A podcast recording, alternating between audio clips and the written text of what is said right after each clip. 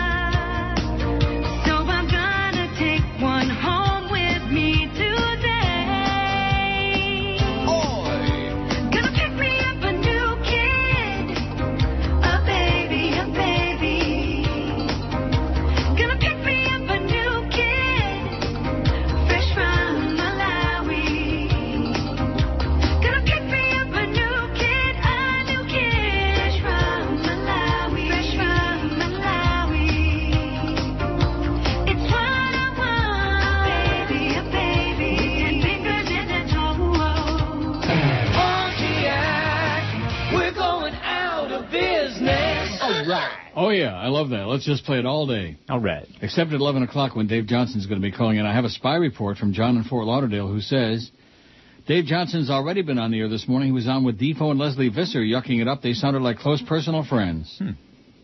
That couldn't be the same Defoe that used to uh, talk about Dave Johnson mailing it in I think so. and take some cheap shots at Dave, one of the great race callers of all time. That's the same Defoe, mailing it in. Living large and mailing it in. Full of crap, Defoe, as usual. Anyway, Dave will be calling us at 11 o'clock. That's all that counts. Cool. How's Defoe's share doing over there, that Oh, point? oh. One thing about that, it's easy to stay consistent when you've got nobody listening. Mm-hmm. Although John in Fort Lauderdale, I guess, was listening. So I got an email from George, who evidently is doing fine, thank goodness, and I'll get to that momentarily. Here's the poll result from yesterday. I've changed it already. And somebody asked me a good question in one of these emails about how come there's nothing on our website about, and when's the website getting changed already? I thought Eric was going to work on that. I guess he hasn't. What? I guess he hasn't. Well, he hasn't because he hasn't moved uh, moved it over to the new uh, machine or whatever. I don't know. There's some stuff going on. I don't know. Right. A lot of stuff going on. We're moving into the new building on Monday or over the weekend or whatever. You are. I'm not. I'm still going to be in the same old building. And the AC is on. Oh. Oh, a happy day. Oh, it is so comfortable in here you have no idea. I've been waiting for this day for a long time. Been clammy and stuffy. Now, once it's on, you can adjust the temperature, right? Yeah. That's good. And then if we have like an, an unusual May cold day, which is possible, then I got the baseboard heating all over in every room, so it can get a little more toasty too. It's a hell of a lot easier to make it warmer than it is to make it cooler. You know what I mean? Mm-hmm. When it's hot and stuffy, it's like, uh, you can't breathe. Oh. The best Canadian rock band or singers was or were 662 votes we had, and Rush wins 152 for Rush. Neil Young 143. Neil Young, oh my Yeah. God What's up with that? couldn't lick Rush's ass. Guess who's 77? 77. How do you like that again, huh? Hmm. Gordon Lightfoot had About 30, man. Steppenwolf 29, Paul Anka 24, Bryan Adams 23, Anne Murray 22, Nickelback 21, BTO 20, Al Anus Morissette 19, Barenaked Ladies 12, David Clayton Thomas 12. He was Canadian? I didn't know that. Till this moment, I never knew that. Hmm. Spinning Wheel by Blood, Sweat, and Tears with David Clayton Thomas. They were uh, Canadian? Were they? I guess. I. You I guess. Don't know. You don't know. Yeah. Look it up in your computer. Won't it be great on Monday? Now, you're going to have a computer on Monday in there? I will. Are you sure? Well. Cowboy Junkies 8, Triumph 8, Sum 41 6, Burton Cummings 6. Little slop over there with a guess who. Burton Cummings, who played that slot machine next to me a few years ago at Woodbine, and made a real ass out of himself to me. I just, I was just revolted by his behavior. Ronnie Hawkins, the band, six. Loverboy, five. Arcade Fire, five. Where's what's her name? Avril Lavigne. Mm, well, she's Did we terrible. leave her so off of here? I hope. You hope we left her off of there? Why? She's not we left her off of the uh, thing. Damn. Who's that, Eric? Arcade, what? Eric did that? I guess we could add Nice it. Nice going, Eric. Blame Eric for everything. That's Arcade Fire 4, Billy Talent 4, DOA 4, The Tea Party 3, The Four Lads 3. The Four Lads were Canadian? My God. Standing on the Corner, The Diamonds 3. Three Days Grace 2, The Tragically Hip 2, Helix 2, April Wine 1. Hmm. But no Avril Lavigne. The hell's wrong with us? Theory of a Dead Man 1, Matthew Good Band 1, Great Big Sea 1, Jeff Healey 1, Blue Rodeo 1, Tom Cochrane 1. Who? Trooper 1, Stompin' Tom Connors. Oh, no. It's a good old hockey game. Is the best. Oh, Stompin' Tom Connors. Somebody ought to stomp him. He's the worst. He's got a vote. Andy Kim got one. Klaatu got a vote. No votes for Our Lady Peace, I Mother Earth, which you were all excited about. Oh, yeah. Sloan, Colin James, Kim Mitchell, Platinum Blonde, 5440, Chilliwack, Stampeders, or Bobby Curtola. None. Zero. Zippity doodah. Oh. The big Oh. O. Speaking of the big O, he'll be on at 2 this afternoon. People are wondering. Geldy's on for Mad Dog this afternoon, 4 to 7. Wow. Mm-hmm. Dolphin tonight, 7 to 8, and then we got DA 8 to 11. DOA. I'm going to start changing the name of that show to the DOA show instead of DA. Mm-hmm. And then we got Greg Likens on, as he is every Friday from 11 p.m. to 1 a.m. I don't know why, but he's on there. Is he any good? Yeah, he's okay. Is he okay? I didn't ask is he okay. Is he good? Is He's he okay. a great broadcaster? Is he um He's learning. compelling? Does he do a compelling show? No. Well, if he's compelling, I'm smelling. George Rodriguez says, spirits are high and so am I. The George Report. This could be a new segment on the show until he gets another gig, which evidently may not be that far down the road. He'll land on his feet. He'll be okay. right. And, and I got some of these emails, man. Some of you people, you crazy people, you know, I, I'll tell you what. You walk out of your job. All you people out there that are so cocksure of uh, your life and your finances, you walk out. I'm not walking out on anybody. And you pay George uh, a bunch of money. Take Right. and bring him a bag of money to his house. George says spirits are high and so am I. I've already been contacted by a couple of interested parties. No one is doubting my popularity or my ability to get ratings. The issue, as usual, is how much they're willing to pay. Dinero. Right. It would help me secure the money I'm asking for and need just to stay level if I can walk in with a list of sponsors. I have a few I know I can count on, but the more the merrier. We're getting a lot of emails, people asking what they can do to help. Sponsors can help. I don't really need anyone writing in with uh, their boss's contact info. This ain't Glengarry Glen Ross. I don't need leads, and I have my own copy of the Yellow Pages. I need bosses who say they'd be happy to sponsor a George show right away or in the near future. They can write me here, George at neilrogers.com. Jorge at neilrogers.com. Caught some of the show yesterday. The emails are very sweet. Most of them, not all of them. Just to be accurate, you know how I am when uh, what I offered to give was uh, Lee my entire music library, about 15,000 songs. MediaMonkey is just the software I use to manage and play the songs with. Right. I'll come in and transfer the library and install MediaMonkey as soon as he gets the other computer hooked up today if he wants. Thanks, old man, George. Thanks, old man. How do you like that? Was that a shot Still at the call end? me the old man. What? Was that a He's little been shot? calling me the old man for 20 years, Oh. or 15 years anyway. Well, if the old man, if we lose the old man, remember that line? Yeah. If we lose the old man, and the Godfather, every, everything comes back to the Godfather. In fact, I think more than anything else, especially this week with all the crap that's been going down, I think more than any other line in the Godfather, this one's appropriate. This is the business we've chosen. Oh, he was so good, Hyman Roth. Yep. He used to walk his little dog on Miami Beach, and all the old ladies would quell from him. Yeah, screw him. Hyman Roth. He's still dead. Here's one that says, Hey Neil, sorry to hear that George has joined the many other unemployed Americans out there since he was axed the other day. I wanted to comment on all the emails you read yesterday about people claiming they'll no longer listen, tune into your show because George is gone. Your show is called the Neil Rogers Show and not the Neil and George Show. I listen to the show to get a good laugh from you flapping your gums at random topics from um, 10 to 2. I don't listen to the show to hear George say his random okay, sure, and no when you ask him a question. A little shot there at George. Keep up the good work and stay crazy. I am, Leo. I'm crazier than a bedbug. Always will be. Always have been, especially when I started in this business. This is the monkey business. So I changed the poll so people can vent.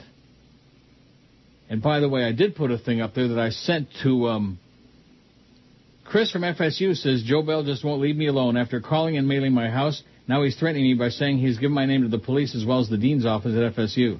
Yeah, that's the kid that called him a douche nozzle. Oh, called him a douche nozzle? And started the email with the, call uh, him a C, oh, the Right. C word. So I'm not worried about this. But this man is a pest. He wants me to apologize for calling him mean names, but I say F him. I found it unbelievable he's stalking me, says Chris from FSU. Oh, you know about this creep?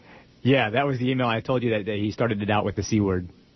Well, He's one of mine, too, from Florida time. State. Paul's question, do you want George back, yes or no? Hope this helps, says James. Oh, yeah, that's a big help. Let's see how the poll is coming. What's your take on George's getting fired? I'm pissed off 70. We got 174 votes already. I'm pissed off 70. I'm not happy about it 46. Joe Bell is the Antichrist 30. Good riddance 19. I don't care 9. So the overwhelming majority are pissed off, unhappy, and think Joe Bell is the Antichrist. And see you next time. Jimmy Dworsky, you know, Jimmy, you're out of control. I don't need to read your communication back and forth with Jolly Joe, okay? Not interested. You already sent it once. I read it. It was boring the first time, and it's more boring. Biography for David Clayton Thomas, somebody sends in. Born in Surrey, England. You see that? Hmm. He wasn't Canadian. Born in Surrey, England, UK. What kind of crap? You people are crazy people. Michael says, I agree with Flea that Avril Lavigne's music blows. However, he must admit she is smoking hot. I bet even an old fairy like you gets a tingle when she's dancing around on stage. No, I don't get a tingle or a jingle. Yeah, and I wouldn't call her smoking hot either. I like her a lot. I wouldn't say she's smoking hot. No. Cute. She's cutesy. I say she's cutesy. Yeah, Isn't that a good way to describe her? perfect. Cutesy. Her music is marginal at best. I like Avril Lavigne just fine. Her music's And cutesy, Blood, Sweat, too. and Tears were not Canadian. They keep putting all these British people on there. What about the freaking Beatles? This is the business we've chosen. Yeah, I heard that somewhere. Oh, Neil! It's Fatwa Friday, you bastards. All right. I had a chick named Kay. One day she flew away to Tijuana where the moon is blue. The moon is blue. But with our right wing censorship, there are words that mustn't slip to truly tell you how I feel for Kay. So if you see Kay in Tijuana, I'll see in Tijuana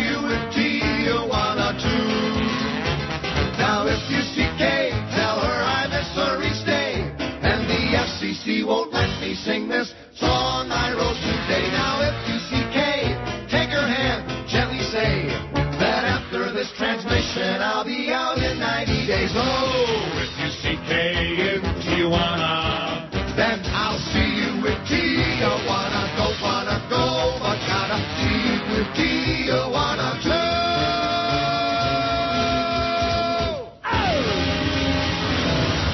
1018 at 560 WQAM. One of the emails I got this morning was from Paul Harvey Jr. I haven't heard from him in ages. Hmm.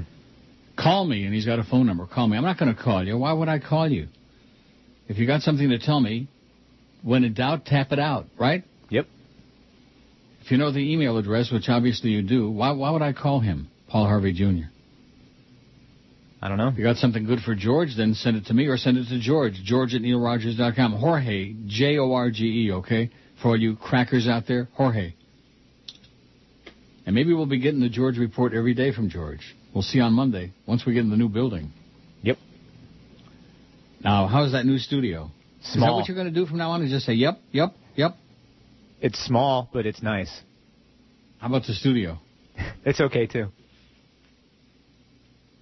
It's like a cubby hole? It's about half the size of uh, your old room, but it's going to Oh. have new equipment at least, new board and uh, Do they some new? TVs. Yeah, Wow. nice digital board. Hmm. Yeah. The uh, That's scary. the CD player will actually fire from the board. Crazy Really? stuff like that. Yeah, it's gonna be The. CD player? yeah.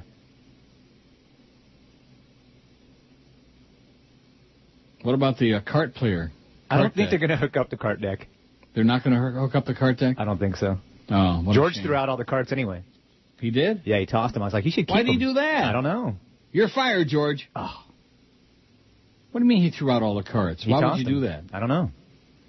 There was some good crap on there. Well, I'm, I'm assuming that knowing George that he transferred it to something else. I'm assuming. Yeah, he put him. He digital, digital, digitized. I guess He everything. digitized. digitalized. He digitized. Digitized. Get it right, Flea. Sorry. Don't start making a lot of mistakes. You're under a magnifying glass, especially with the big bucks they're paying you. Now, let, let, let me make sure, because I've been under a lot of stress all week long. I haven't been feeling great. Now we got the air on. I can breathe. Did I hear you say that you're not getting paid an extra dime to produce this show? Is that what you said? That is true. Now, why would anybody agree to do something like that? To keep my job. Oh, Yeah. Hey, by the way, I got an email from Linda Bird, who is the uh, works for the station in TKS, Orlando. yeah. Yeah.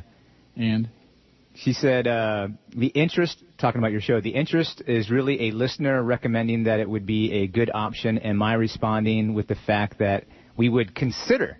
Mm-hmm. I am forwarding uh, information to the program director at WTKS, Oh, Kath-. Catherine Brown. Yeah, yeah, we got people out there. We got groupies who are like trying to interfere and get involved and like, oh well, Neil should be on TKS in Orlando and Neil should be on Sirius, and so they're like, uh, you know, pretending to be representing me, Right. which they're not. No.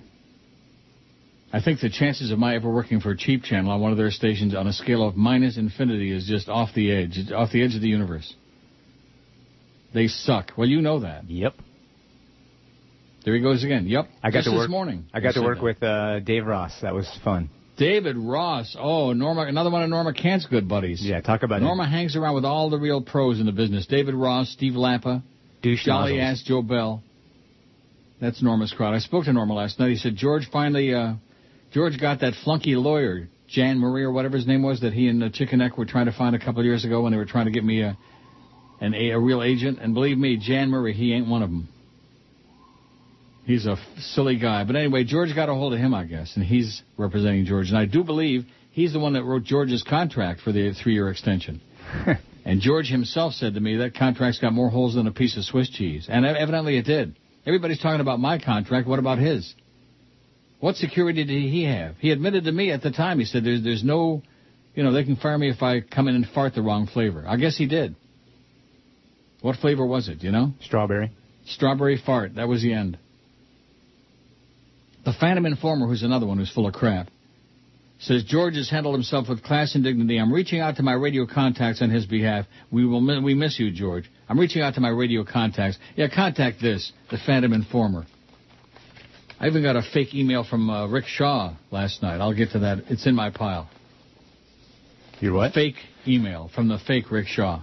First of all, Rick Shaw wouldn't email me on, on, on that address. He would send me to my, another MySpace. And number two, it's got all kinds of grammatical and spelling errors in there. One thing about Rick Shaw, one thing he's not is dumb. He wouldn't be making all kinds of stupid ass grammatical and spelling errors like the average schmuck out there, the average putz. That's one great thing about the emails. You know, the, I mean, the phone is anonymous, but at least somebody's voice is like a like a fingerprint. You know, it's a voice print. You recognize the voice right away. But an email is totally anonymous, like putting a message in a bottle. So everybody is somebody else. Everybody is Rick Shaw. Everybody is uh, Jimmy Syphilitic. Everybody is this one and that one. Everybody's very jackass. By the way, thanks to the real time Jicha, I wrote another thing about what's going on here. Another Q and A thing in the Sun Sentinel. I'll get to it. It's in. It's coming up soon. Coming up momentarily. Lawrence, who's really chronic. I mean, just out of control. Good guy, but just chronic as hell. I only listened to a little bit of the Big O show. I guess Big A is an ass, can't be used. And to the Mad Dog yesterday and the Big Dog this morning. So maybe I'm off base here. Did any of these guys mention what happened to George at all? Did they? Did you hear anybody mention anything about it on the other shows? I did not hear anything. See, no. we don't exist. We're, we're an island on this station. We're not. We're the only non-sport show, so they don't talk about us. Or did they meet my extremely low expectations and just talk sports, sports, sports? Oh, Jason Taylor, you're so strong in your back. Aren't we blessed? He writes. I, I don't know. I didn't hear about anybody. I I, I wouldn't know because I don't listen. I don't come in here. I could listen when you uh, remember to turn the audio back up at the end of the show. Right. You're going to be doing that every day or not? I will. Sometimes people come in here and potski around and uh, turn it off. Well, keep them out of there. When we get in that new studio, keep all the intruders, the interlopers out. I'll lock it. That's part of your high-paid job. when in doubt, keep the interlopers out. Bastards. Mayor Bloomberg says taking no chances with the swine flu. ill. More than 50 students have been sent home from this school with flu-like symptoms since Wednesday, May 6th. He is so freaking Jewish, you know? decided to close two Mayor Bloomberg. Bloomberg. I mean, not just the way he looks and the name, but he speaks. He speaks so New York Jewy. You know what I mean by that? Yes, I do. Although not New York Jewy like uh, Sam Rosen and Mo. They're, they're, they're in a different category. They both sound very much alike. I hate to say that because Sam Rosen, I hear, is a really good guy. You know Sam Rosen? I do not. Voice of the Rangers for 100 years, and Oh, also okay. he's on uh, Versus. Yeah. Hockey, hockey, hockey. Also, he does one of the NFL games every week, too. Sam Rosen. You don't know Sam Rosen? I do now, yeah. I didn't know him by name. You better get with it, mister. You're already slipping. You're fading into obscurity and you just started. How about uh, Boston getting eliminated? Oh, I didn't see the final scores last night. The Bruins are out. Bruins are out. I see the Red Wings beat the Ducks. I'm not happy about that. No. Carolina, I when I went to bed, Carolina was at, I think, 3 to 2. What was the final? Uh, I'm not sure, but I know Carolina won. Well, I'll be damn good. Screw the Bruins. Yep. I don't like that team. I don't know what it is about them. And of course, Carolina's got my good buddy Ray Whitney on there. 245 votes on the new poll. What's your take on George getting fired? I'm pissed off, 101. I'm not happy about it, 65. Joe Bell is the Antichrist, 39. Good riddance, 27. And I don't care, 13. So overwhelming, overwhelming sentiment. They're pissed off about George, and why not? Why not? It's Friday, you bastard. Pontiac, we're going out of business. Dave Arneson lived an adventurous life, exploring the forgotten realms of Ravenloft or the mountains of Stormreach. He was a great friend, the kind that would lend you a plus eight shield or assign you a plus two charisma amulet when fighting the minions of Loth. Once he saved my life. As young druids, we were walking across a dark bog when Dave saw a warghest screaming towards me. if it wasn't for Dave, I wouldn't have been able to equip my boots of escaping in time.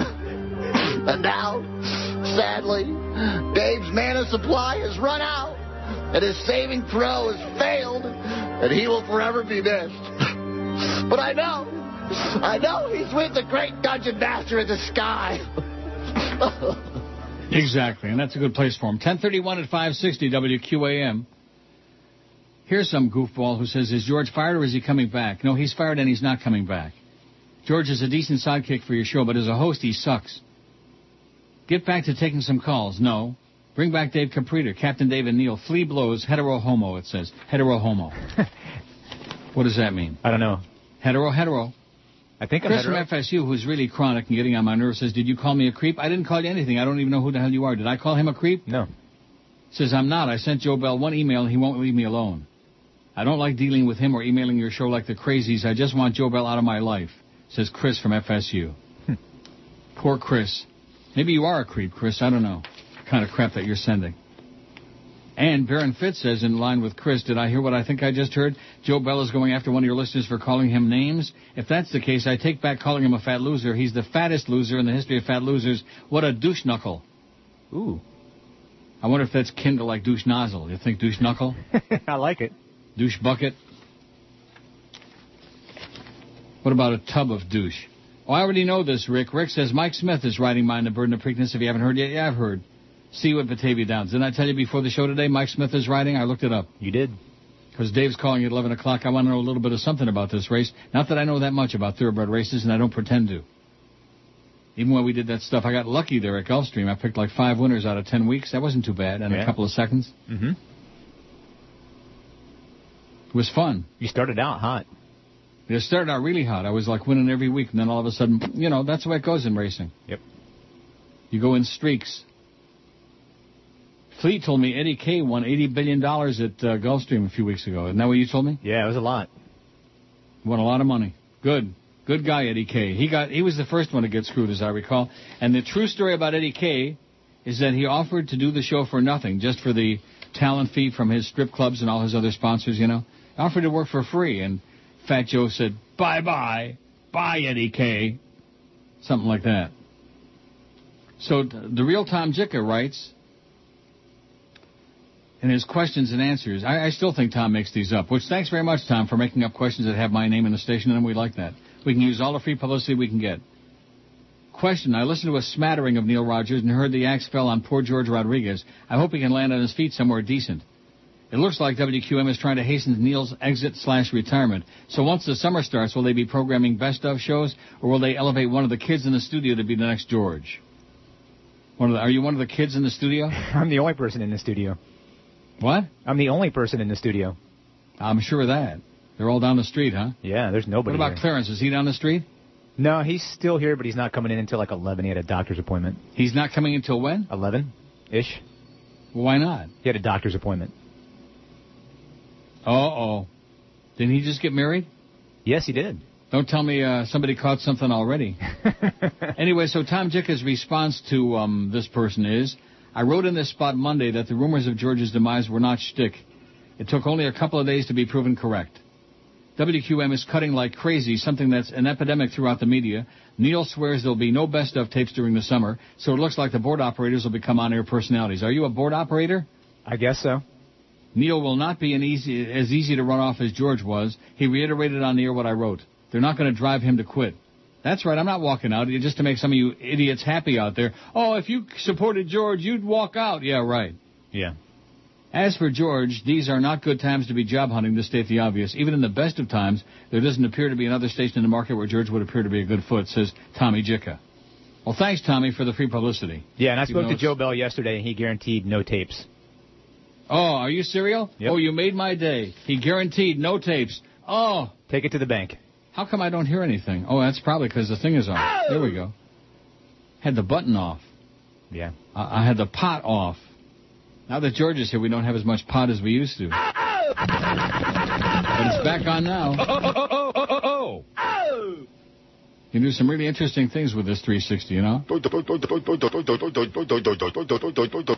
To do that for till 2 o'clock. Anyway, somebody wrote this on their blog. Ugh. FZ2878. Boy, there's all these blogs, you know.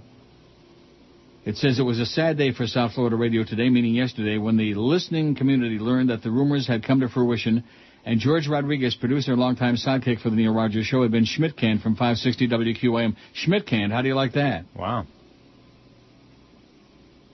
The subject of George's forced departure from the show had been surfacing so often that many listeners in the audience thought it was some kind of shtick to fill airtime. What made it even harder to believe was Neil's claim that Norma Kent, his attorney and agent, had written in his contract giving Neil the right to choose his own producer. Apparently, Norma lived up to his name, Eupheri. If anyone should be fired, it should be that ass clown Norma. Of course, even that would be too late to help George, it says. Aside from producing the show, George had one of the toughest jobs in radio, filling in for Neil when he went on vacation or was sick from too much gut plunging at Woodbine. I remember the first time I heard George filling in for Neil, I had the same negative reaction many people seem to have because I tuned in to hear Neil Rogers, not some Neil Rogers wannabe. But I quickly found what I liked most about George was that he never tried to be anything at all like Neil. He was always true to himself. In fact, at least on the air, two people who worked so close together couldn't have been more different. And off the air. True. The more I was exposed to the real George Rodriguez, the more I realized his intelligence, his ability to construct an argument, whether he was pro or con any subject, with well thought out opinions. With radio, it's hard to know what's rehearsed and what's spontaneous, but that's one thing George and Neil have in common. They both make every delivery seem spontaneous and real. That's because they are. They don't seem spontaneous and real, they are. We don't sit there and rehearse. Oh, what are we going to talk about? What kind of contrived crap are we going to whip up today, you know? Who's going to be uh, fired today? Who's really on vacation? Yeah. And by the way, George is not really on vacation. He's on a forced vacation. Says, I don't know what the future has in store for George, and in these times, I wouldn't wish that anyone lose their job, especially not someone with a wife and kids. I do know he's a talented guy, and hopefully someone else will soon appreciate that talent and put him back to work. I also know that he's a loss, that his loss is South Florida's loss. But that's business, if you can call how the Beasley Broadcast Group operates business. They seem to have a death wish for QAM with a weak signal, a heartless GM who gives the name Jolly Joe Bell. Goes by the name. Bell has unleashed a recent wave of firing what little talent they have left in their lineup in the name of saving money. Correct me if I'm wrong, but don't you have to spend money to find and keep talent if you want to keep an audience? What? But then George always predicted it, saying almost prophetically, if it's good, they'll kill it. If it sucks, they'll put it on the air. Or something like that, how right he was. Now, what he used to say was, if they like it, it's going to suck and it's going to fail. Isn't that what he always said? You are Yes. correct. It says the real fake William S. James, longtime listener, no time caller, on some blog. Well, thanks, William. And George thanks you profusely, I'm sure. So we had the George report at the beginning of the show. We'll do that again, I'm sure, on Monday. He'll be emailing. Hopefully, with Okay. some really good news from over the weekend. Although he's got that Jan Murray guy representing him. Oh my God. well, it's uh, uh, we take 44 points, and then the agent takes 88 points, and And my comment was, well, what's the point? You're already taking all, uh, more salary than I'm going to get, and I'm not getting anything based on what he's telling me because he didn't have any job, you know. Hopefully he'll do better for George. You think? Maybe. You think? Yes. Start thinking, man. If you're going to be on this show, this is a thinking man's show. Just ask me, I'll tell you. Think about it. again. Neil Rogers God. Pontiac, oh, we're going out of business. It's April Fool's Day, so be on the lookout for saran wrap over the toilet, fake vomit on your desk, people with joy buzzers who want to shake your hand, or phone callers asking if your refrigerator is running. Yes, you can be made a fool for a day, but at least you won't be these guys who are fools every day. Yeah, amen. How come I played that? Not sure. That was operator error. I didn't really have any intention of playing that because it's not April Fool's Day. And the thing with George is not an April Fool. I'm sure we got a whole bunch of people out there sitting waiting. Oh, well, we know, just know he's coming back. This is all a big joke. Sure. Just like it was just shtick. Everything's just shtick. Yeah. Everybody is up to some game, some trick, you know. And, and you know who thinks like that? Game players, people who play games. They think everybody else is a game player. The Dow's up 56 points.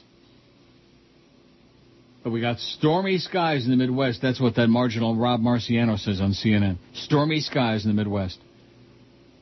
Phil in Gainesville says, as a longtime listener to your, just your show on QAM, I was sad to hear of George's firing. I think he did a great job filling in for you. He's very smart and funny. I enjoyed his show. The station management is pathetic. That's correct, Phil. I wish George the best of luck in the future and hope another station picks him up. Sincerely, Phil in Gainesville. Well, ditto, ditto. We uh, second all those emotions. The fake Tom Jicha says Steve Lappa said he would reach out to George. May not have much money to offer, but there might be a spot with Ron Hersey. Interested in Suds Coleman as well. Whatever happened to Fat Chris? With George gone, will he come around? Well, now, what does that mean? With George gone, will he come around? Can you interpret that for me? I don't know. What? I have no idea. But your your level is so freaking low. How about this? There you go. Now, Okay. like I can hear you. All right. Speak up, man. Speak up. You don't have to like uh, lurch in the background there just because George is fired. Whatever happened to Fat Chris with George gone? Will he come around? I have no idea what that means. I don't know. Aren't you surprised they didn't offer Fat Chris the job? No, he couldn't do the show. Is he going to be making any appearances with you during the course of the summertime, Fat Chris? I don't think so because he does the overnights. So Yeah. I don't well, he might him. hang around. maybe. There was a little bit of food in the offing, maybe on a Thursday. You know when we got the row. Although I'm going to be working Tuesday and Thursdays. Right. He could come in for some chow on a Thursday. Sure. It'd be nice to have old Fatso come around one, one more time. You know. Yeah, he's always welcome. This, this guy, Frank, get- P.S. Get rid of that blasted PC and get a Mac. I don't want a Mac, okay? I do like macaroni and cheese, mac and cheese. That I like. I don't like Mhm. Macs. Yeah. You like a Mac? I like mac and cheese.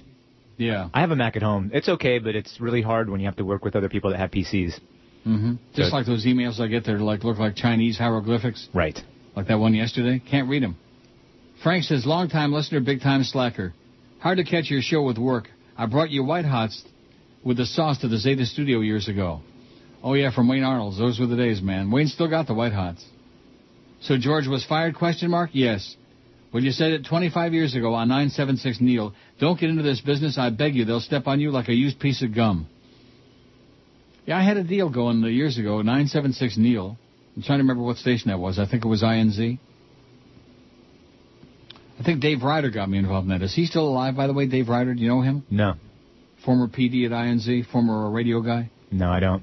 Anyway, I had a 976 Neil. I made a few bucks off it because I used to get paid by the call, and I would like have a message on there for two minutes and rant and rave about different things every day. That went over like uh, that went over like uh, pork chops in Tel Aviv. You know, not not big. Geez, I can remember crap like this, says Frank, but not what I'm supposed to. Well, he's a talent. I'm sure he'll bounce back. Look at Mr. Ego. By the way, Bubba always gives you plugs. He reminds me of when you were on Zeta. I can't believe he isn't burying Paul and Young Moron. Well, take care of yourself and enjoy Canada. Miami's a third world toilet. Thanks for over 30 years of laughter. I'll listen when I can. P.S. Get rid of that blasted PC and get a Mac. No chance. My computer is just as fine as GI wine. Did I ever tell you which one I got? No. It's the Pavilion Slimline. Nice. Takes up very little space. It ne- it doesn't crash. It's just you know, I mean, once in a great while something will happen, but not not because of the computer. Barbara says Neil Radio is the only business where someone like Fleas with zero talk show experience can slide right into a prime on air position in a major market simply because he's cheaper and is palsy wowsy with the boss. Are you palsy wowsy with the boss? Palsy wowsy? I don't know about that. Are you one of his bunk butt buddies? Joe Bell should not be, Joe Bell should be fired for not knowing that talent, experience, and results actually matter. He should also be fired for promoting his little buddy Flea just because they're friends and Flea, wor- Fleas work cheap. It's a slap in the face to hardworking professionals everywhere. Why not use this opportunity to give on-air auditions to actual radio professionals? Oh, yeah. See who's out there. Why not try Nicole Sandler, Keith Van Allen, Oh. Joe Martin, Seabass, Jay, Dick Farrell, Jim DeFetus might even be worth a laugh. Seabass He's is worth a laugh. Just keep footy as far away as possible. Oh, we will. I worked with Seabass in Tampa. Who's that? Seabass, he used to be the uh, morning guy in Tampa, at 98 Rock in Tampa, and then he came over here and did uh, some things I think at Gator, Yeah. and now he's doing nothing. But he's he's he's uh, he's talented. He's a good guy. If QA management is truly interested in success, wouldn't it make sense to see what real talent's available instead of just handing the gig to a career ne'er-do-well who happens to work cheap? Are you a career ne'er-do-well? No, I think I've done actually okay in my career. Fleas would never go for on-air auditions because he's terrified of anyone with more talent than him. He's like a Solier, Solieri, Okay. jealous of Mozart. Screw him. Barbie Yeah. from Tampa. That's me. What what is that? S O L I E R E. I don't even know what that is. I don't know. Solieri. Do you know what that is? No. Barbara, I know you're in Tampa, but you're using words too big for me. Yeah.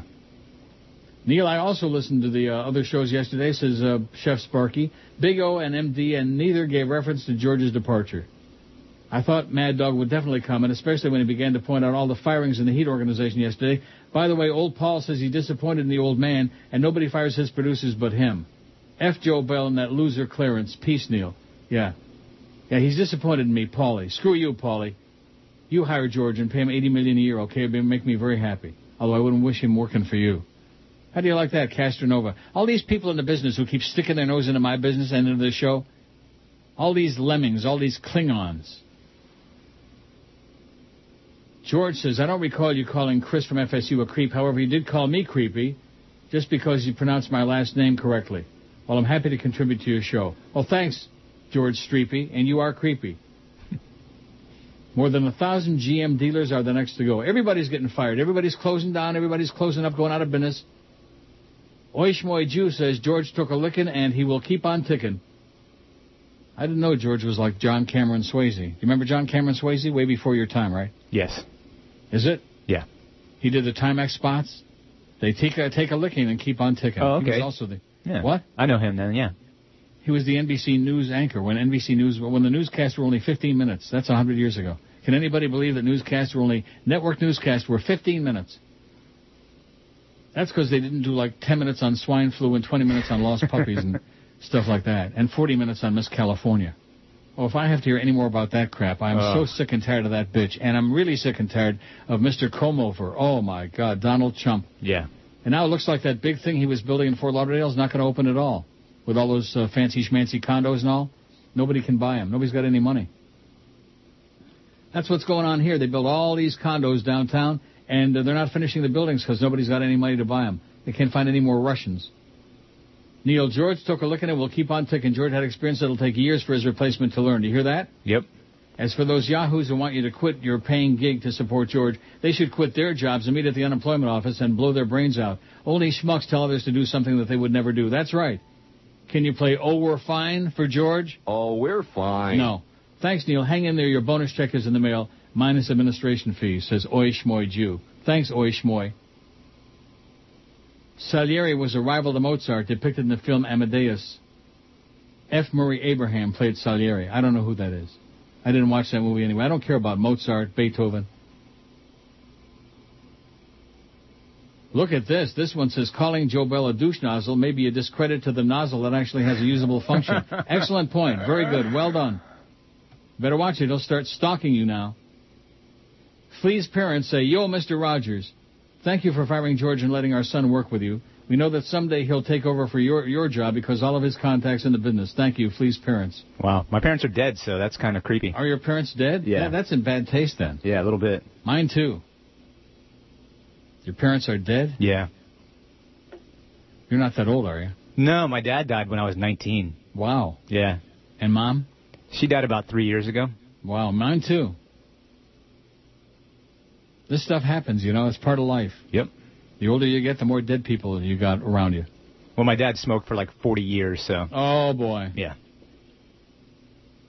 Heavy duty smokers, man. They wind up croaking fast. Oh, yeah. My mom pulled an Elvis. She had a heart attack in the toilet. She had a heart attack on the toilet? Yep. Holy moly.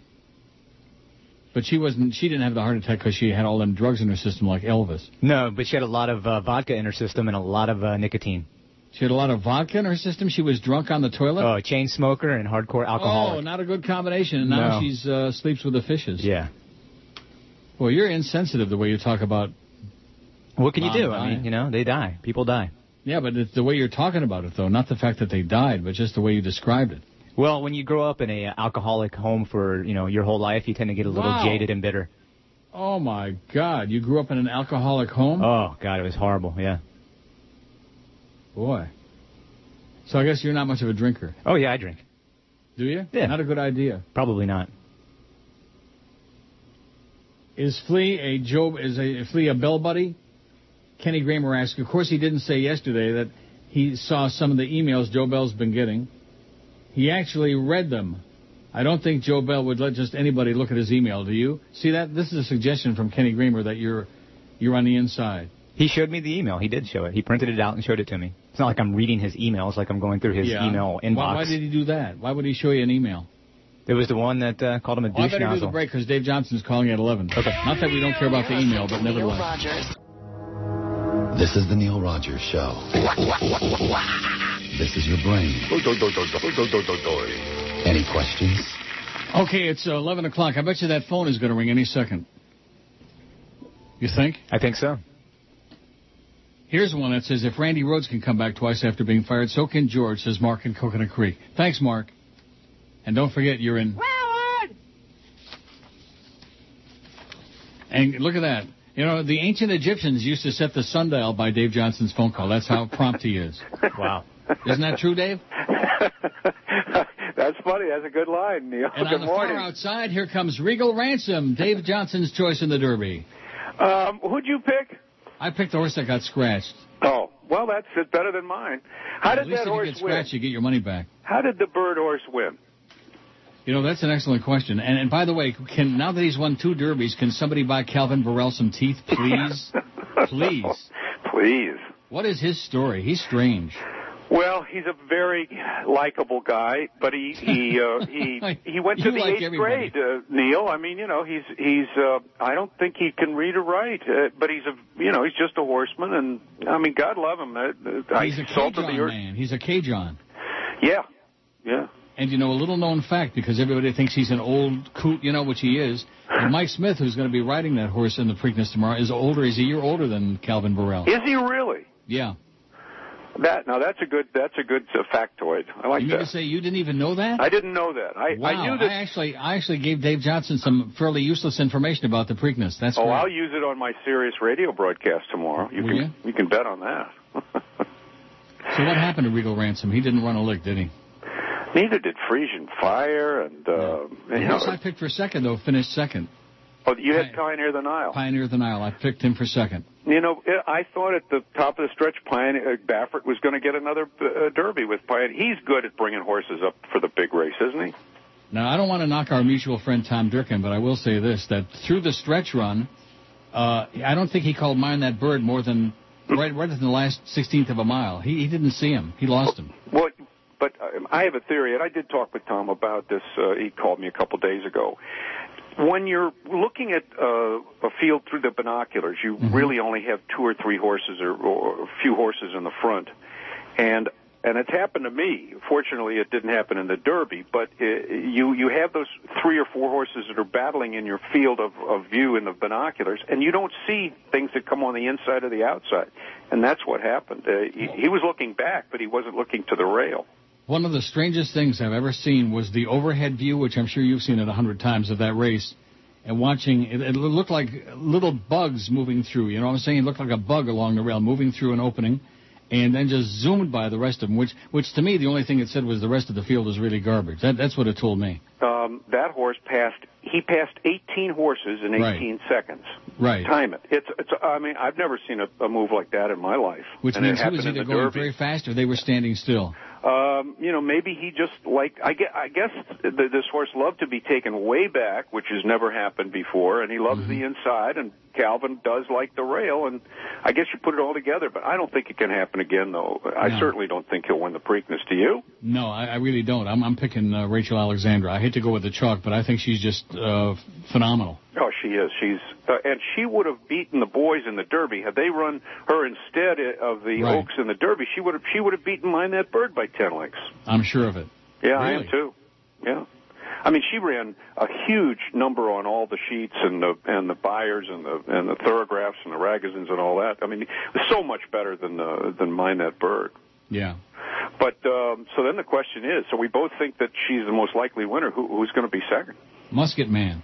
Oh, okay. That's a good. That's a good choice, and you'll get a good price. Really? Yeah, I'm going to give Friesan Fire another shot for Oh, for boy. second. Uh, What about this big drama, the horse on the rail? Any thought? Big drama? Yeah, the horse on the Say, rail. I, number- I, here's what I say: save the drama for your mama. That's what I say. In addition to which, isn't Big Drama a speed horse front runner? yes. He'll never outrun uh, Rachel Alexandra. Well, they, no- they took they took blinkers off, so they're Yeah. they're not looking for him to to be in a speed duel with with her. They Mm-hmm. just wanted to, him to be close. So she'll win by open lengths, I think. I think so too. The- Um, the only the only reservation I have is that when you get a filly running in one of the Triple Crown races, it brings back horrible memories to me of Ruffian and Foolish Pleasure in that Hmm. ill-advised match race. Well, it was only ill advised after she broke down. Yeah. I mean, it was a, it was a, I I was the track announcer that day, and uh, I mean that crowd was just, they, they, that was like the old time, you know, people really got involved in that uh, contest. It was only, you know, it was ill advised only after she broke down. Neil, Yeah. I mean, it's a That- shame. That was It's tragic. Terrible, terrible. She was she was such a phenomenal filly. She was some. Did you see the ESPN uh, uh, movie of her? No. It's really good. Um, uh, they they did a very nice job. I think is it Sam Shepard that plays. Um, uh, I think it's Sam Shepard that plays um, um, Frank Whiteley. Uh, it was it was amazing. I, I thought it was him. I thought it was actually footage of him. It's a very good show. I'll have to uh, catch it somewhere. I'll find it. Okay. So who are you picking for second? You're agreeing with me on Rachel Alexandra? I do. I think she's the best, but uh, she's uh, certainly not bettable. I mean, you can't bet the win. You have to play an exact. That's the only Right. way to do it. I'll, I'll go with Friesan Fire for second, and uh, and Big Drama would complete. I'm going to bet a six dollar, a dollar exact box for six bucks. That's it. That's that's all I'm betting on the race. Can you handle it? I I tore up two hundred and forty dollars worth of tri trifecta tickets on the Derby. I wasn't Really? even, I wasn't even close. See, if it would have been me, if I would have been thinking, which I wasn't, mine that bird, of course, was the Woodbine horse. You're a red border. You know what that is? A what? Somebody that after the fact says I should have had this because. Oh yeah. Well, I had a friend when I was in uh, college. I had a friend in Detroit. We used to go to Hazel Park all the time. He had the winner after every race. There was never one race that he didn't have the winner after the race. Yeah.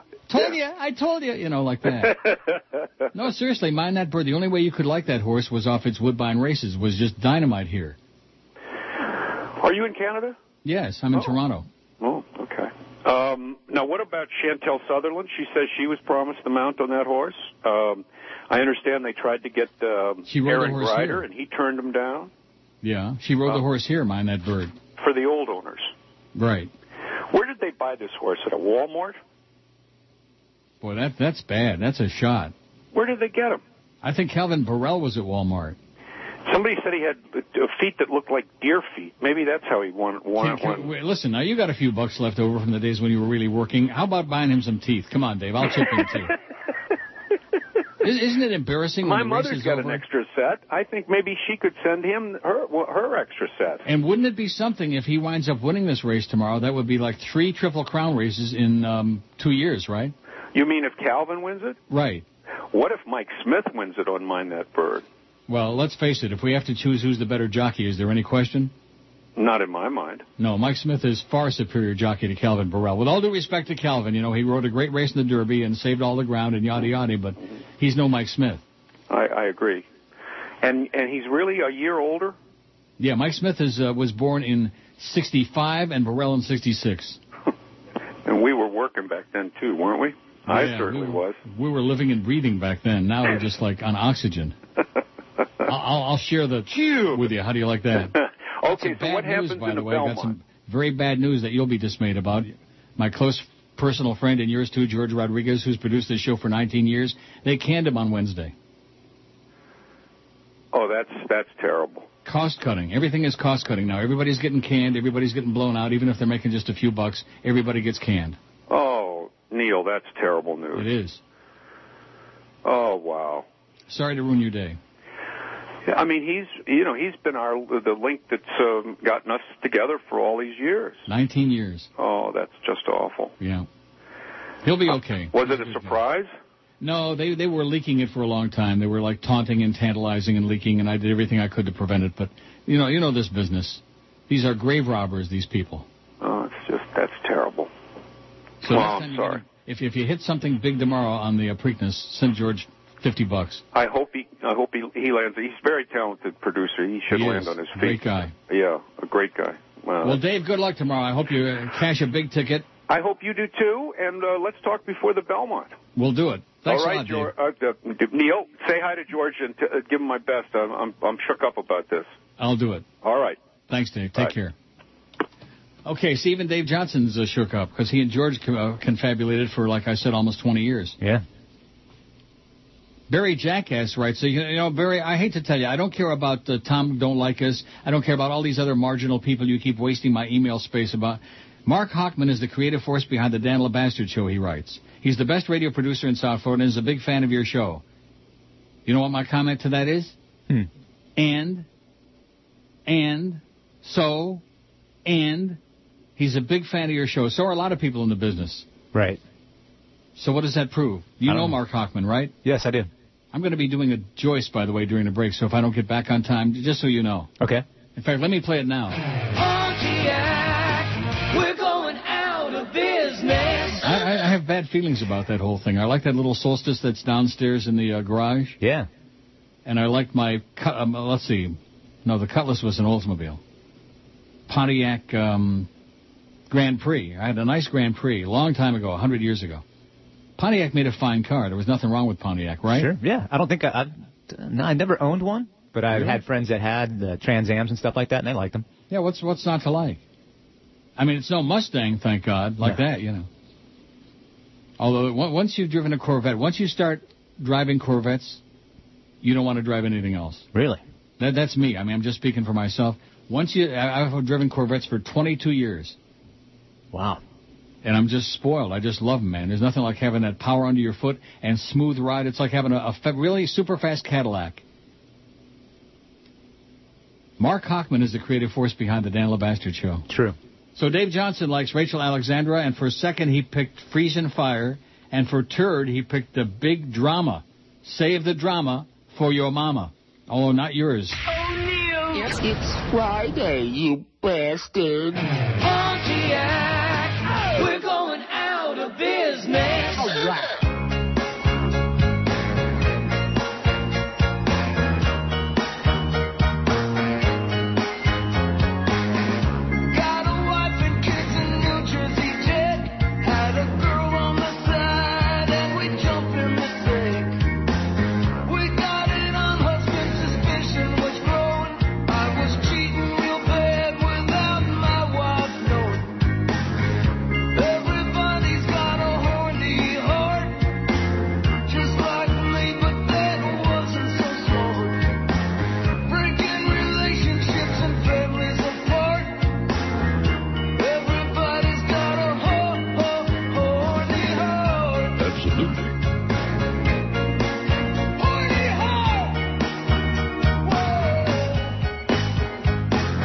1116 at 560 WQAM. So Dave Johnson was on with us again, and we'll be talking today before the Belmont in a couple of weeks, three weeks.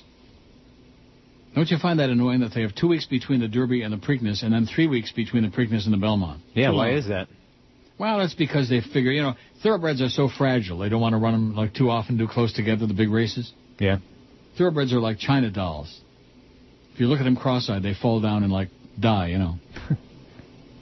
I think Rachel Alexandra will absolutely demolish the field tomorrow because I think that, as usual, it's a very mediocre crop of three-year-old uh, males. That's what I'm thinking. Although mine, that turd, might be just as good as we saw in that race. Who the hell knows? Dave was legitimately really uh, shaken when I told him about George. He sure was. He was uh, shaken and quaking. And so are we, of course, but what the hell, you know. Andre says, F. Joe Bell, go to hell. We're going to miss you, George. Uncle Neil, damn, it's a sad week. I've been listening for about six years. When I started driving at work, my Uncle Charlie's been listening for about 15 plus years. When I heard the both of you, it was great. I was hooked. The chemistry you and George had with all the swill you dealt with with these idiotic callers is absolutely incredible. Incredible. The product that you and George deliver to the public on an everyday basis is the best in the business. George is not replaceable. Flea, you have a tough job, young man. No doubt. That's what he says, young man. What happened this week is very sad and shows how professional these people you call management act like Fidel, Joe Bell, and do whatever they want to keep the regime alive and the good people down. Comunistas. George, we will miss you, homie, and follow you wherever you go. Good luck. Always listening online at my desk, Andres, uh, a.k.a. Dre. P.S. What happened to the Mickey bits, no mo? I love the Mickey bits. You do? Yeah. I'm tired of the Mickey bits. I'll just play Eisner? that. That's enough for right now. they got old, man. Yeah. They got old. There's only a limited number of them, just a few. Unlike the Chris Matthews bits, which you can never hear too much. Here's Go a ahead. cute one. Here's a cute one. It says, Clarence seems to be spending a lot of time at the doctor's. Is he okay? I'm very worried about his health. oh, woo! That's cute. Didn't you say Clarence was at the doctor today? Yes. Maybe he's pregnant.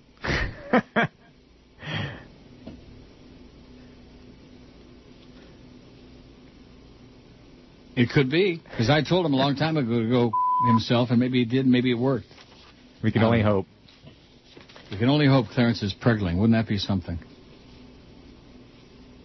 Documentary film goes after closeted gay politicians, makes claims about Charlie Crist, as if we don't know this, but nevertheless, this is uh, interesting. The new documentary film that hits the big screen in South Florida Friday, meaning today, exposes what the director sees as a significant menace to gays and lesbians, one that leads to discrimination, even death. The culprit, according to the director, closeted gay politicians so worried about their careers they act in ways that hurt the very people who share their sexual orientation. Hmm. It's a provocative theory, and director Kirby Dick amasses evidence as well as a dose of supposition video clips and liberal usage of dramatic music to convince viewers. I haven't seen it yet. No. Outrage. I hope that it helps to advance the cause of gay rights in the country because I think gay rights struggle is the most important human rights issue in the country at this time, Dick said in a telephone interview this week. I hope it leads to the demise of the closet. The worst villains in the firm, in the film, Republicans. Hmm. Dick said he focused heavily on Republicans because of that party's decision to vilify millions of gay and lesbian citizens in order to increase their power. He also said the phenomenon of closeted gay officials voting against gay people isn't as prevalent in the Democratic Party. The 90-minute movie, which is now rated open a week ago in California, New York, Philadelphia, and Washington, D.C., and um, begins runs in Fort Lauderdale and Seattle today. For Floridians, the most sensational element of the film is its focus on Governor Charlie Crist. Yay. Who announced this week he's seeking the Republican nomination for U.S. Senate next year. The film gives the impression that Crist is a closeted gay politician, which he is, despite inclusion of the governor's denial that he's gay. Dick doesn't offer proof. Rather, the film relies heavily on statements of people, including two are shown only in dramatic silhouette, who say they heard claims of two men who supposedly had relationships with Crist. Hey, Charlie. You fairy.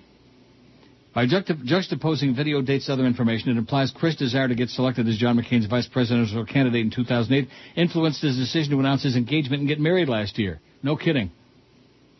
It also offers criticism of the mainstream news media for ignoring what the filmmaker regards as important news about Crist. That most mainstream news organizations would require much more proof what, uh, than what Dick offers. Does you hear them coming to get me out there? They're coming to get Governor Crist. Hey, Charlie. Yay. Dick defended his sourcing on Crist. It's hard to be 100% certain, obviously, in these situations. Not only these people shown in the film, but we did a fair amount of research over a good period of time, and there were additional off-the-record sources as well, and were, uh, who were helping to confirm this. Dick said he decided to make Crist a central focus after the governor came out in favor of last year's amendment that added to the state's existing law banning gay marriage to the Florida Constitution. If he'd come out opposing it, I think a strong case could be made that this amendment would have been defeated, he said. Ron Mills of Fort Lauderdale, a Democratic congressman, area leader for the Broward Democratic Party, and campaign director of the Florida Gay, Lesbian, Bisexual, Transgender Democratic uh, Caucus, transgender, said the film put too much Charlie Crist in there. I think it's just because of where he's at in his career, Mills said. It was too heavy on Charlie Crist, especially at the end. It's almost like they know where he is a rising star, so let's go shoot him down. Hmm. Dick said the release schedule was set weeks ago. It's simply coincidence the film opens in Fort Lauderdale three days after Crist announced his Senate candidacy. The film is in no way meant to impact Crist's Senate campaign, he said. Erin Isaac, the governor's communication director, said she'd read about the film, had no comment. She did say she looked at the governor and went, You fairy. Crist Republican primary opponent Marco Rubio said he didn't know anything about the movie and doesn't want to. That's all disgusting stuff, man. I'm not into that kind of politics at all. I don't even want to talk about it. I don't want to hear about it. I don't want anything to do with that stuff. I think it has no place in political discourse, Rubio said. I'm not into that. That hmm. stuff has no place in American political discourse, none whatsoever, none. Although he did look over his shoulder and go, You fairy. like that. Mills, the Democrat, and Benjamin Lewis of Fort Lauderdale, a Republican committeeman and vice president of log cabin Republicans of Broward, watched an advance copy of the movie this week at the Sun Sentinel's invitation. Both said they didn't learn anything new. Overall, it's nothing I haven't heard before. It seemed to be a conglomeration of years of brief newscasts put into one film. Would I pay to see it? There's no way, Lewis said. It's nothing more than a rerun. It's like watching The Golden Girls for the 30th time and getting the same episode over and over and over again. Well, now that Bea Arthur's dead, maybe uh, Governor Crist could be one of the Golden Girls. What do you think? He's already gray enough. Hey, Charlie. You fairy. Dick said the general public feels differently. If you're in politics and you follow politics very closely, you may know a lot of the politicians I report about, he said, but the vast majority of people who see the film feel it revelatory, revelatory, revealing. Why couldn't he just say revealing? They're not aware that these politicians are closeted and are voting against, uh, uh, et cetera, and they're not even aware of the systemic ja- damage the closet does. Dick, 56, is married, straight father of two, Outrage is his ninth feature-length documentary. His twist of faith about sexual abuse by members of the clergy was nominated for an Academy Award. How do you like that? Wow. Kirby Dick. How's the market doing today? Have you taken a puke at it? It's been up and know. down. I don't care. I don't care. It's just a rhetorical question. Okay. Here comes the bunny, and there goes your money. That's all I can say. How's the poll coming with George? 409 votes on the poll. Boy, a lot of votes and a lot of emails on there. Oh my God, Barry Jackass. You know, Barry, you're just you're annoying. You're really annoying. The fake one, whoever this is. What's your take on George getting fired? I'm pissed off. 163. I'm not happy about it. 104. Joe Bell is the Antichrist. El Anticristo. 72. Good riddance. 42. I don't care. 28. 409 votes. Overwhelming. They're pissed off and fired up. neil You're listening to Neil Rogers. Even Dave Johnson's foaming at the mouth. It's Fatwa Friday, you bastard. We're going out of business.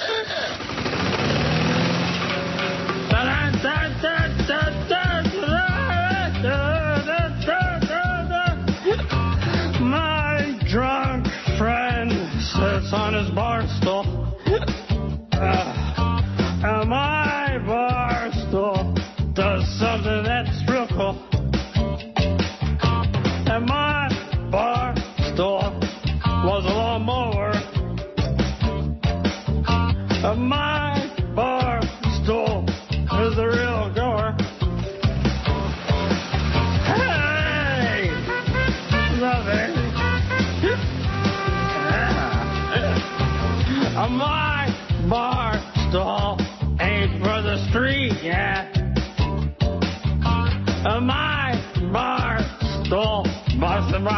yet.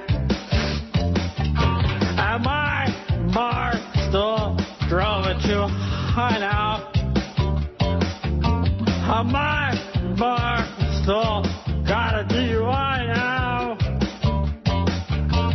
Take a little trip. Take a little trip. Take a little trip to jail. Gotta sell it quick. Gotta sell it quick. Need the money to make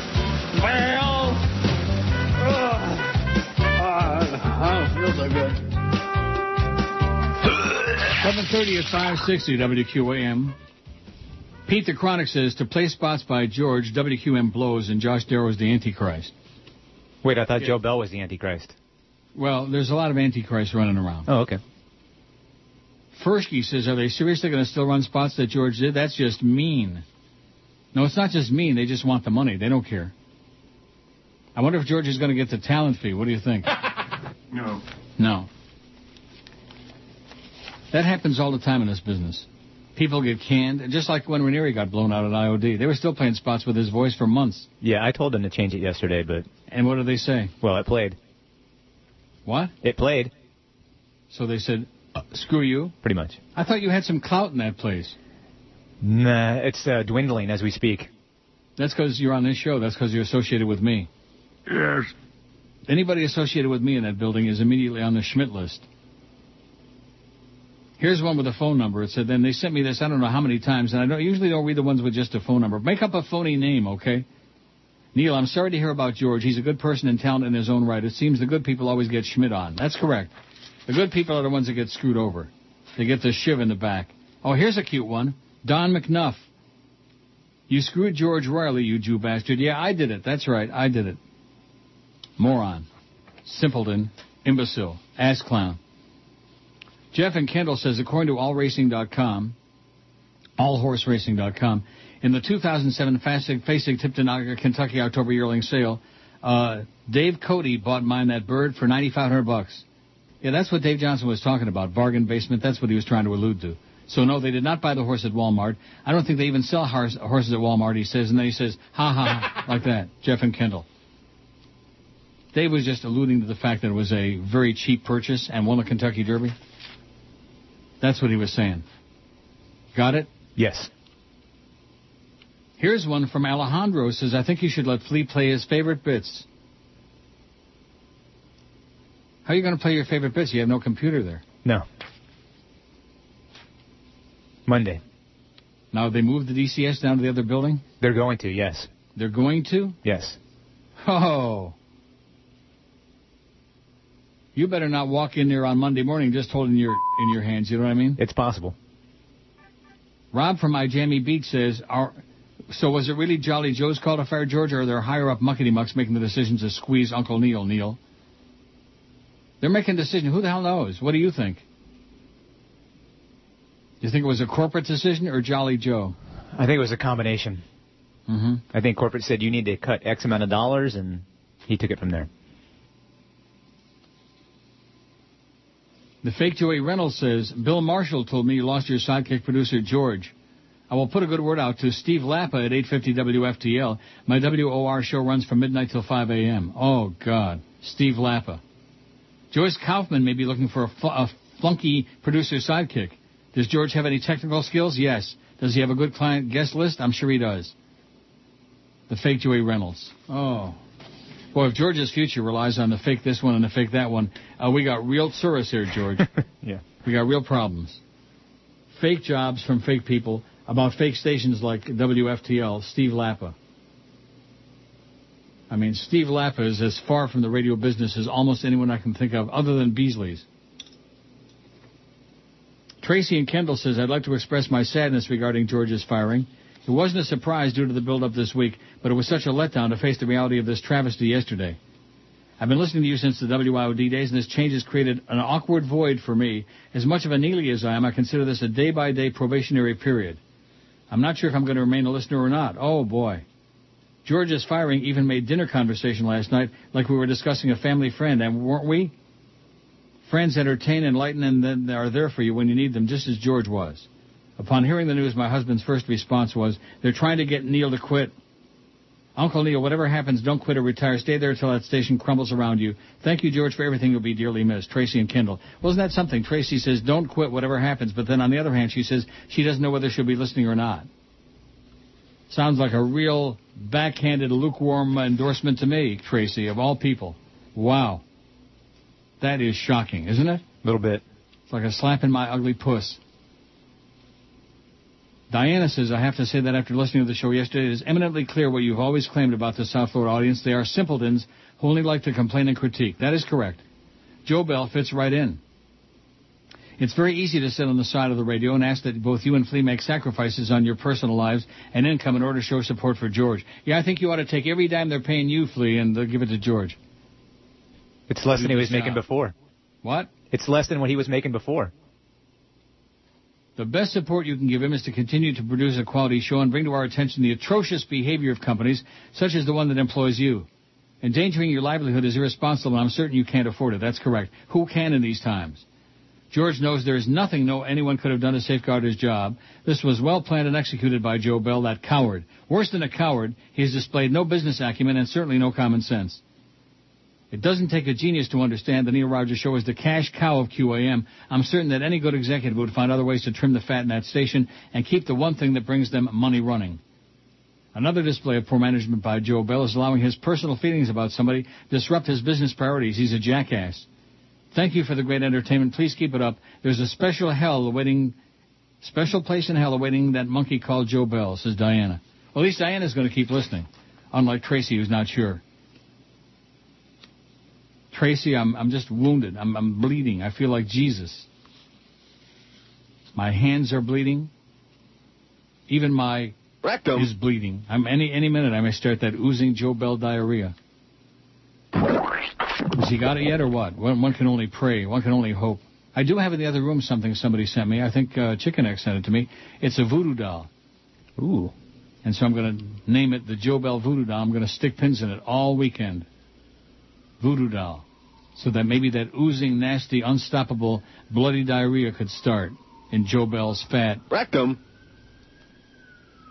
Genuine Antique Person says, Love your show. Your topics are sometimes off the wall. You hear the sirens coming again to get Jolly Joe for that bloody diarrhea? I'm worried about his health, to be honest with you. Sure. Your topics are sometimes off the wall, entertaining, but most of all, I'm really entertained by the level of stupidity in emails and comments you receive from some of the listeners. I sit here and shake my head and wonder how some of these people made it through life.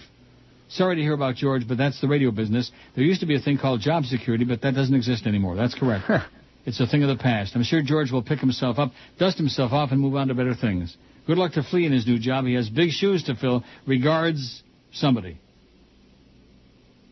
With no name. Regards, genuine antique person. I mean, can't people like even make up a name? Wouldn't that be good? Like, like Oishmoy Jew or yeah, Jaime Schmendrick or, or something like that. If you don't have a name, just make one up. You're listening to Neil I did. Rogers. Well, here we go again. It's Friday, you bastard. Way down south, where the mugwumps go to hang from trees and play banjo. You got some who own a station on newfangled radio. Oh, now as North Carolina goes, Raleigh's a big city, you know, and that's where the Beasleys had to go for Jolly Riley Joe. Oh my God. A new GM, he'll do what he can. Shake your hand like a friend, then quickly walk away. They had Joe go to 560 with ratings in the toilet bowl to get those flaming sport homos in order and control. And then so Jolly Raleigh Joe, a buckler and in the know, he lets Mo go. And here's what blows, gives Geldy his own show. He'll make a big change and rearrange. It's worse or the same. He hasn't done a thing for what goes on the air at two. Joe don't have a stinking clue about a format that essentially blows sport hole radio. Oi! The GM of 560 Jolly Raleigh Joe. 16 till noon at 560 WQAM. Boy, this show is sure zooming right along, ain't it? Zooming. Is it? Yeah, not bad. Already had our call with Dave Johnson. It was like an out of body experience. He seems like a great guy. He is a good guy. We've been we've been doing those shows, the, the, the shows. They're not shows, but I mean those uh, phoners for forever. This has got to be the 12th year on this station, and several years in IOD. It's got to be at least 20 years that we've been confabulating before the Triple Crown races on the on the uh, air. 20 years, like a lifetime. A concerned Julio and Kendall says, I'm going to listen more now that George got Schmidt canned. Really going to miss that thrilling roller skating talk, though. Little shot. A little bit. Beast or Quarter should be your sidekick, not Flea. Shot at you, too. Wow, just like that. Concerned Julio and Kendall, yeah. Stephen Deerfield says, I heard you talking last week about maybe updating your website. George said it was fine. Sorry, but it sucks. It's hard to read with all the long scrolling pictures, way outdated, have been up there forever. And when George said it was fine, I knew what management meant about him. Sounds like he was lazy. George had nothing to do with the website. That's not his job. It never was and never uh, would have been. Eric is the one who said he was going to like uh, rediddle it and get rid of a lot of the old crap on there. That's when he moves the uh, thing over to another machine, which I don't know when that's going to be. Should be my biggest problem, the website. It says unless they laid off other people, which they, I mean, this this guy is he like out of touch with reality on his station? Unless they laid off other people, saving 70k wasn't the real reason he got fired. He just plain sucked. Sorry, I think your friendship with him may have clouded your judgment on his talent or lack thereof. Wow. I love your show, loyal everyday listener since '92, Stephen Deerfield Beach. Well, there's like a real backhanded. Who knows yeah. what he's saying? Well, A, George did not suck, and B, there's a laundry list of people that are no longer here. That, that's right. So his the cutting his salary was just one of many, many, many, including the late Ken Malden, who died shortly thereafter. But other than that, Steve, Steve is obviously an expert on the stuff that's going on here. Not totally out of touch. 478 votes on the poll. Here's one with a phone number. Oh, isn't this cute? Forget about George for a minute. Can you spot me a couple of bucks? I'm in a jam. Mrs. Rodriguez. Isn't that cute? Ah, ha, ha. Oh, ho, ho, ho. Ass clowns. So many of them in so little time. So many goofballs. Here's one with a phone number. Want to know what type of show Fleabag is going to have when Neil is out. I better not hear a word about sports. 10 a.m. to 2 p.m. Must, must something. I don't know what that means. Just, it just ended. Just trailed off. 10 a.m. to 2 p.m. Must. Must, I guess, have no sports. I guess. You're not going to be doing sports, are you? No, not really, no. How about those uh, Carolina Hurricanes, huh? Yeah, so they play who now?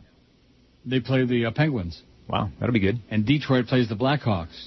Ooh, that's a good matchup. Mulder says it's a shame that some sub-level poor excuse for a person such as Joe Bell can royally screw a good guy like George. Flea is doing a good job so far. I think he has a good radio voice. Just hope the show can survive. Good luck, guys, says Mulder. And just hope the show can survive.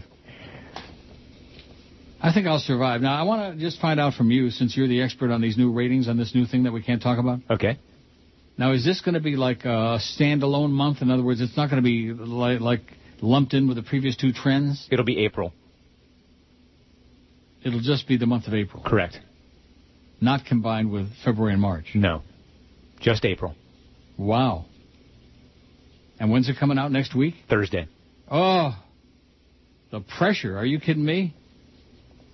Gary in Coconut Creek says, just an observation. When you asked Flea yesterday when if, if he knew anything about the rumors about you being on the chopping block next, he hesitated on his answer back to you. Like I said, just an observation, but usually when an answer is a little hesitant like Flea's was, I would be wary.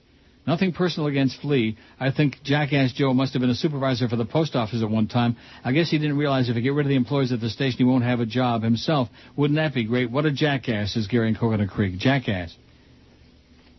That's certainly better than some of the words that what's his name from FSU called him. Yeah. Did that really happen? Was there really an exchange of emails, of hostile, angry emails? I guess so. Why? I don't know. I would think that Joe would have, uh, you know, more things to take care of than worrying yeah, about what uh, do you this think kid. the GM of a major market, of three major market radio stations, especially when we're in the middle of the move to down the street, right. would have more important and pressing things to do than, than getting into a ping contest with uh, anonymous listeners out there with silly emails? Yeah, college kid at that. Yeah, college kid. Ned in Miami Beach says, glad to see that since George is gone, you've gone back to doing full-time interviews every day. Oh, yeah. I like the horse guy every Friday. The show is much better and more interesting when you have guests on. I look forward to hearing interviews every day. Well, guess what, Ned? You won't. Well, you won't. You'll hear Dave Johnson three times a year before the Derby, Preakness, and the Belmont, and that's it. That's the only guest we have on this show. Period. I look forward to hearing interviews. If you want to hear boring interviews, tune in to all the sports shows. You'll hear all the interviews you want with all hmm. the same people over and over and over again. Ira. Are you knocking Ira Windbag now? You better watch yourself. A little bit. He's uh, seriously favored with the inside management people I here. guess so. He's on every show except for this one. He's on every show every day except this damn show, and he was threatening to be on this show. Steve in Jersey says, sorry to hear about George. You guys made a unique team for many years. George was always reserved when with you and on fire when hosting by himself. We will miss him. As to those pinheads running around with their heads cut off, either threatening to stop listening or accusing you, they obviously don't know what times we live in. I got whacked from a company with 25 years under my belt, did a hell of a job. They reorganized the company. Bye bye, don't let the door hit you, etc. Welcome to the club, George. It's big and getting bigger every day. Have liked Flea, but not at George's expense. Will continue to listen on the net. Now ordering the McDouble, still holding the cheese. Good luck, George. Hmm. Steve in Jersey, he hol- he orders the double cheeseburger with no cheese to save a couple of cents. And he's out he's out of work, so I can understand that. Sure. I still don't like it, but I can understand it. Talk about spare some change, Mister. Yeah, I'd rather have extra cheese. Yeah, me too. Double cheeseburger, hold the cheese. I mean, what what is that?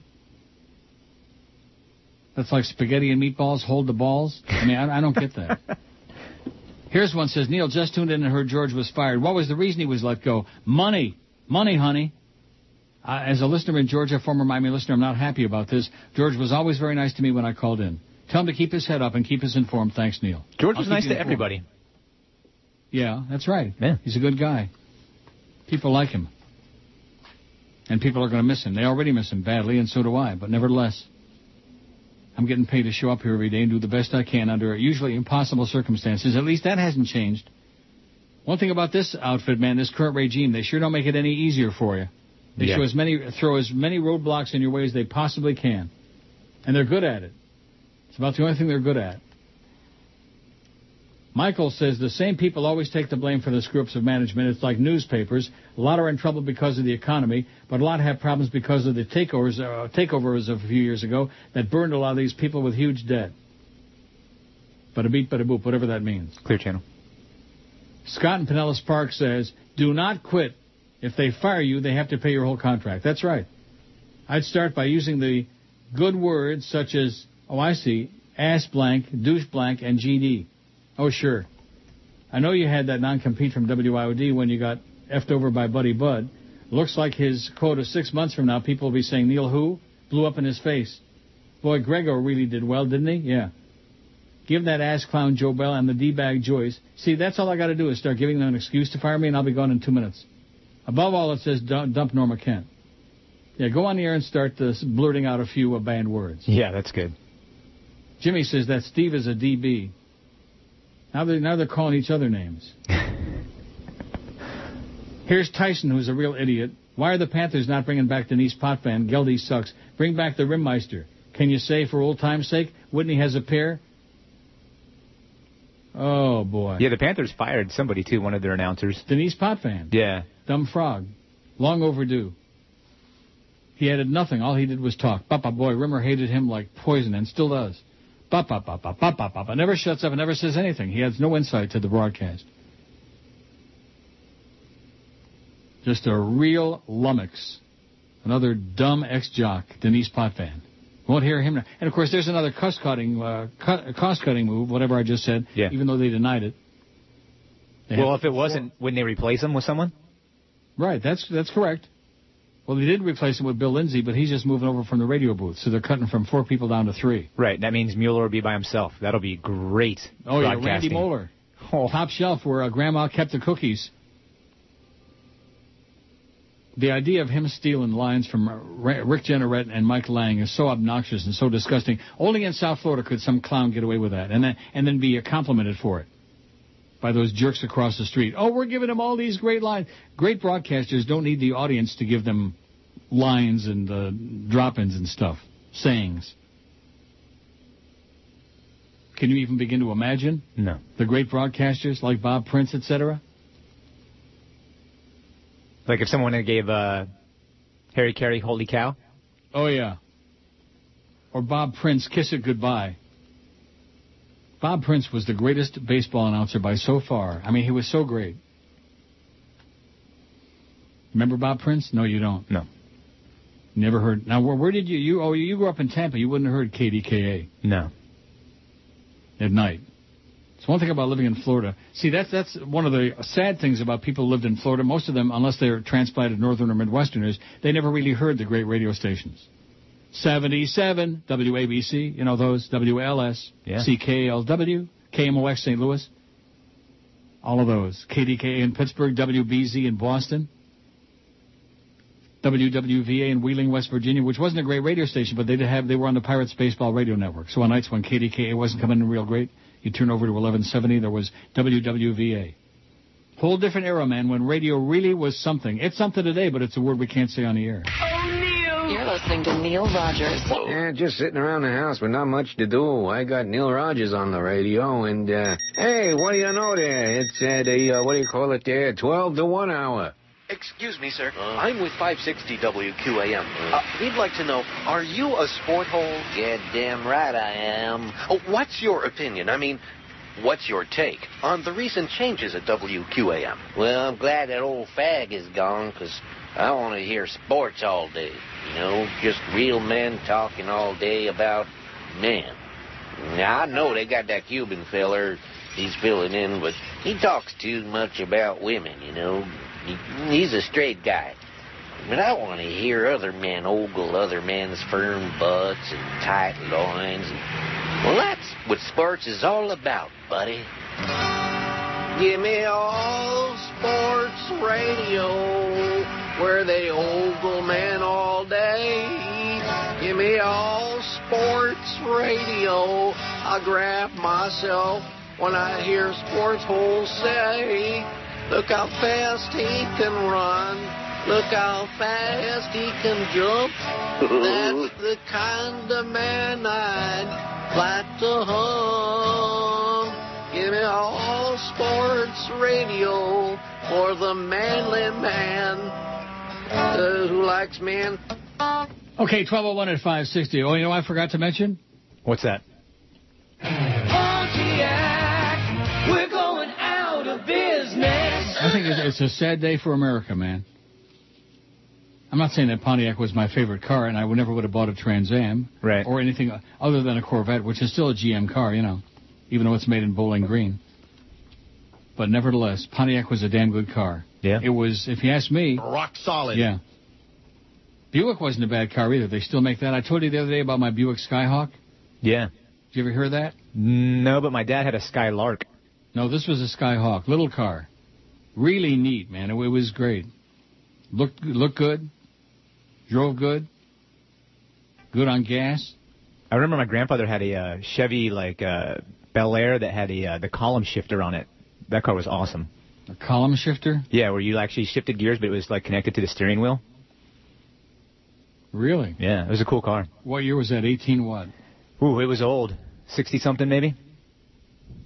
Say what you will, man, but GM always made a good car. I, I thought. Yeah, I used to have a uh, Chevy Camaro, 79 Camaro. I think that thing was I had, awesome. a, I had two Camaros. But being a lot older than you, I had a 67 and a 69 Camaro. Ooh, now you're talking. 67 Camaro convertible with a blue top, white with a blue top. Yeah, I had a zillion miles on that car. That was a great car. And back in the day in Detroit, in the late 60s, gas was like 33 cents a gallon. yeah. Yeah. And they used to have gas wars. I remember there one time they had a gas war. It was a dime a gallon. They had cars lined up from here to like Aliquippa. Had cars lined up from Kalamazoo to Ishpeming, Michigan. I wonder where the hell Ishpeming is. I always used to talk about it Yeah, I because I love the name. Ishpeming, Michigan. Michigan's a good state. You ever been there? I've been through it, yeah. Kalamazoo is a great college town. Good food, nice people. Sturgis. I was the Marco Polo of all the small markets, man. Albion, Marshall, Sturgis. Worked in Hillsdale for three days. I have a friend who's a Chippewa. I don't know where that is. That's uh, Eastern Michigan, I believe. Is that in the UP or in the thumb? Not sure. That's my message to Joe Bell. Stick the uh, thumb UP your ass. Don says it's amazing how the radio business destroys people. Seen Defoe lately? He looks awful, weighs about 300 pounds. And Wow. carts around a cheap board himself doing radio shows but nobody listening. oh, ho, ho, ho, ho. Sad, sad, sad. Defoe ballooned up to 300 pounds. How can he afford to do it with the money they must be paying him for his Oh, point oh. share? He's eating well, I guess. What is it? He's eating well. Maybe they're paying him in food instead of dollars. Yeah, that, that could be it. Maybe he's got to uh, trade out for life. And he's probably That's boozing it nature up of too. this business, free food, man. If you're in radio and you're not getting free food, you might as well forget it. Says, I hope George sues their ass and finds something better. Your show rules with or without George. Ha ha ha, says Don. Ha ha ha, Don. Whatever that means. yeah, ha ha ha. You know, whoever it was that the woman that wrote about the uh, emailers, boy, she had her thumb and her fingernail right on it. Guess where I'm going at 2 o'clock, by the way? Woodbine. Yeah. Not to be I went confused last with night. I Woodbine. went there last night to plunge my uh, frustrations out with all the stuff that's going on all week, and I did good. I I got a good machine, man. Nice. It just kept paying and paying. Nothing big, but it just kept paying. And you know something? After a while, it adds up. Why don't you send that money to George, Neil? Yeah, I'm going to send George all the money I make. How's that? When my check comes, I'm going to send it over to him. I'm going to call Social Security today and I tell him to uh, send my Social Security checks right to him. Did I mention this week that I got my check right on time Wednesday? That's good. Second Wednesday of every month, and I looked Wednesday morning, and there it was right in there. And then George got canned that day. And according you to send him that money. according to Clarence, you get your uh, bonus check today. According to clearance, yeah, I haven't gotten any confirmation yet whether it showed up yet. It's too early. Right.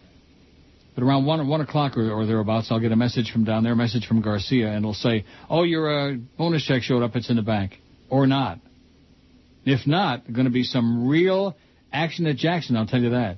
Well, I can't believe that Jackson Harness Raceway is closed. That's so sad. That was right near Jackson State Prison in Michigan. Okay. And believe me, a lot of those drivers, they belonged in there. Gerald Banfield and Clarence Ayotte and Raymond Fuller and Glenn Quick. Let's do some harness racing trivia. Canis Masmacho, Sandy Fisher or Harold Fisher? I've asked that a million times. Wonder how Wally Hennessy's doing. How's it going, Wally, eh? He used to listen to the show, Wally. I don't know if he still does anymore. I don't know if any of those people at Pompanos, maybe they can't afford a radio anymore. Since the Isle of Capri screwed them over so bad, and boy, did they ever. Wow. How come other places they do things right, and in Florida everything they do is half-assed? Why, why is that? I don't know. Couldn't they take a look at the way they do it at Woodbine or the way they do it at Dover Downs in Delaware, and they just all the money that comes in from the slots and increases the purses and the quality of the racing is great and the money is there? Why couldn't they do that? Because it's Florida. We can't do anything right in Florida. Everything we do is screwed up. And you want to know why? Because everybody in Florida, all the politicians, they're experts. You pick the topic, they're experts. Like my cab guy says, everybody's an expert. Like the drivers here in Toronto, man, they're all experts. The worst. You want to cry? Try driving here with all these Chinaman. No speaking English. How can you how can you read the traffic uh, information when you can't speak English? Yeah. How do they get a license? Thank God there's nobody in Dade County like that. No. No speaking. Increíble. Inglés. The fake Doug says, I just wanted to give George a vote of confidence. Every time I got fired or quit, I ended up better. But when you're at the top, question mark, he says, I got a jackass boss who doesn't want to pay anyone. I'm ready to explode. For old time's sake, here's a few Georgie lines. Just this morning, just last night, just today, says the fake Doug. Yeah, we got one like that just this morning. Yeah, George always said that just this morning. Yep. He's already missed. Big time. You're missed, George. My kishkis are killing me. George says, please don't mention my name with this. Oh. Uh-oh. Too late. Well, then maybe I better not read the rest of it. Well, I didn't mention his last name. It says, oh, info only, don't mention my name. Big meeting Wednesday the 13th concerning the... Now, how are we supposed to refer? We can't say PP. I mean, we can say PP, but we can't say the other. How are we supposed to refer to the new rating methodology? I don't know. Big meeting Wednesday the 13th concerning the beep was held at the Clear Channel in Miramar. Right. Can't copy and paste it, but check out and it's got a link. Beasley was a sponsor, it says. Yeah. Were you involved in that meeting? I was not. Were you aware of it? I was. It wasn't just Beasley though. It was like all the clusters got together to inform. All the clusters? Yeah, and they're clusters, all right. They all got together to inform the buyers on how the new system was going to affect them, and they did it at the Clear Channel uh, auditorium there. And you know why they did it there? Why? Because they didn't want to pay to do it anywhere else. So they a did it cheap for bunch of bastards. right. They did it for free at the uh, Clear Channel building there in Miramar. For free. You're doing the show for free. They had the big meeting for free. Everything they want for free. Hey Neil, what do you think? You want to do the rest of the, the rest of the four and a half years on your contract for free? No. No. Greg Budell, I'm convinced this is the real one because nobody else in the world cares about this loser. Says, I'm very happy in Montgomery. Have no plans of coming back to the cesspool of South Florida. How do you like that? Hmm. The cesspool of South Florida. What an ungrateful bastard you are, Greg. Next thing you know, I'd be calling it the cesspool. It is. It's an outdoor septic tank. The folks at Blue Water Broadcasting have been very supportive, and the listeners are very nice, which is a breath of fresh air coming from South Florida. Thank you for keeping my name alive. Give my regards to Joe Bell and Bob McKay. Hey, Joe Bell and Bob McKay. Greg Budell sends his regards. Any interest? No. Anybody care? No. Anybody want to hear from him? No. Ever again? No. Just go away, Greg. Thanks for keeping my name alive. All these people that want to use this show and use me. I'm Mhm. the conduit. Remember Gary Condit? I'm the conduit. Through me, they use me to keep their names alive. But you notice there's some some uh, misfits out there, some radio drivel, who I don't mention anymore. I never will again. Let me just remind me. I'll, I'll remind you of that before the show tomorrow. Okay. Well, not not that you need any instruction, but nevertheless. And tomorrow, Saturday. I mean, like Monday. Oh, maybe, maybe tomorrow before the show. See, today it doesn't feel like Friday. You want to know why? Because if they were going to fire George or anybody else, it should have been on a Friday, not on a Wednesday. Hmm. You don't agree with that? I totally agree Why with that. would you fire somebody in the middle of a week? What what kind of horseball? What, what what's the point in that? What did it accomplish? What did that accomplish? I don't know. Paul says, since your arrival, how many changes have there been at QM just on the air? How many worked? The biggest joke was Hank in the morning, then his release. Love you and I'll follow you to a new home, says Paul. I'm not going to a new home. I'm showing up here every day, unless I get something better.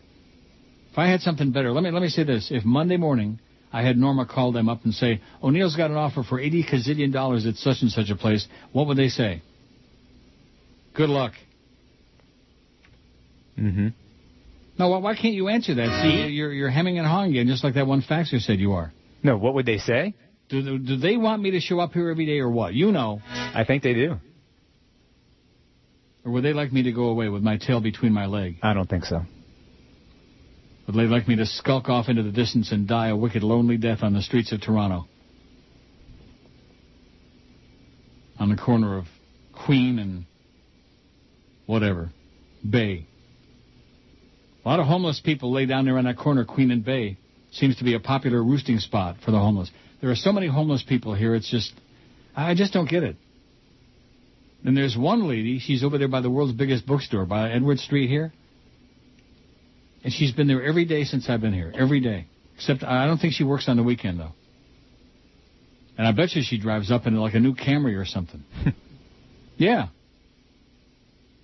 Hey, if things get tough, here's a little advice for you, and for George too. Okay, homeless voice, get a hold of Sean Canani, man. He's got a really good scam going. Spare some change, Mister. Have a nice day, eh? O'Neill! It's Friday, you bastard. Pontiac, we're going out of business. Real American a-holes. Real American a-holes.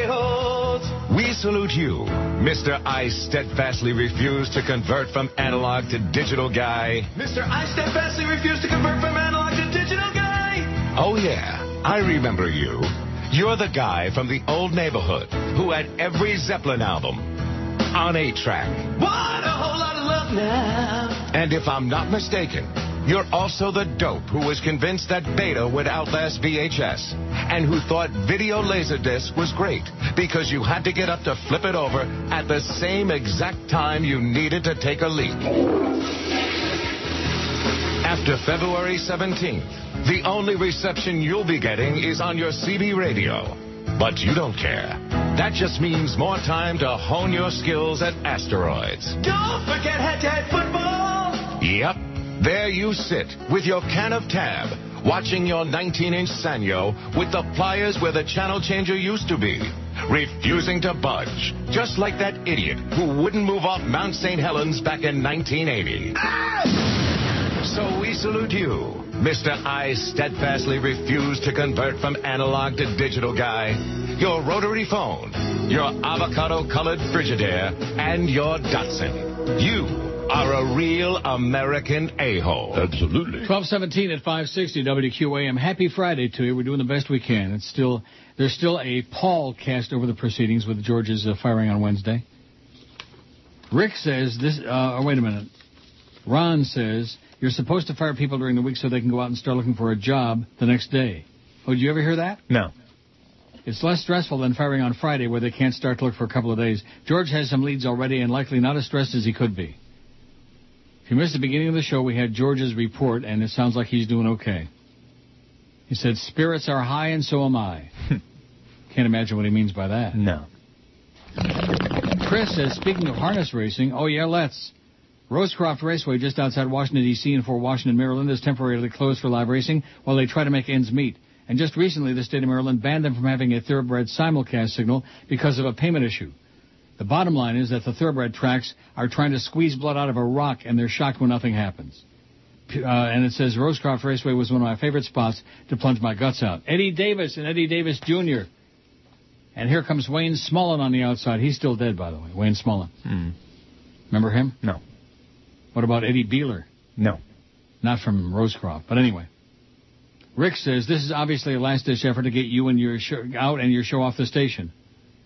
Since you surprised him by accepting the ridiculously low pay in your last contract. Yeah, I shocked him all right. Didn't I shock him, uh, uh, Flea, whatever your name is? Yes.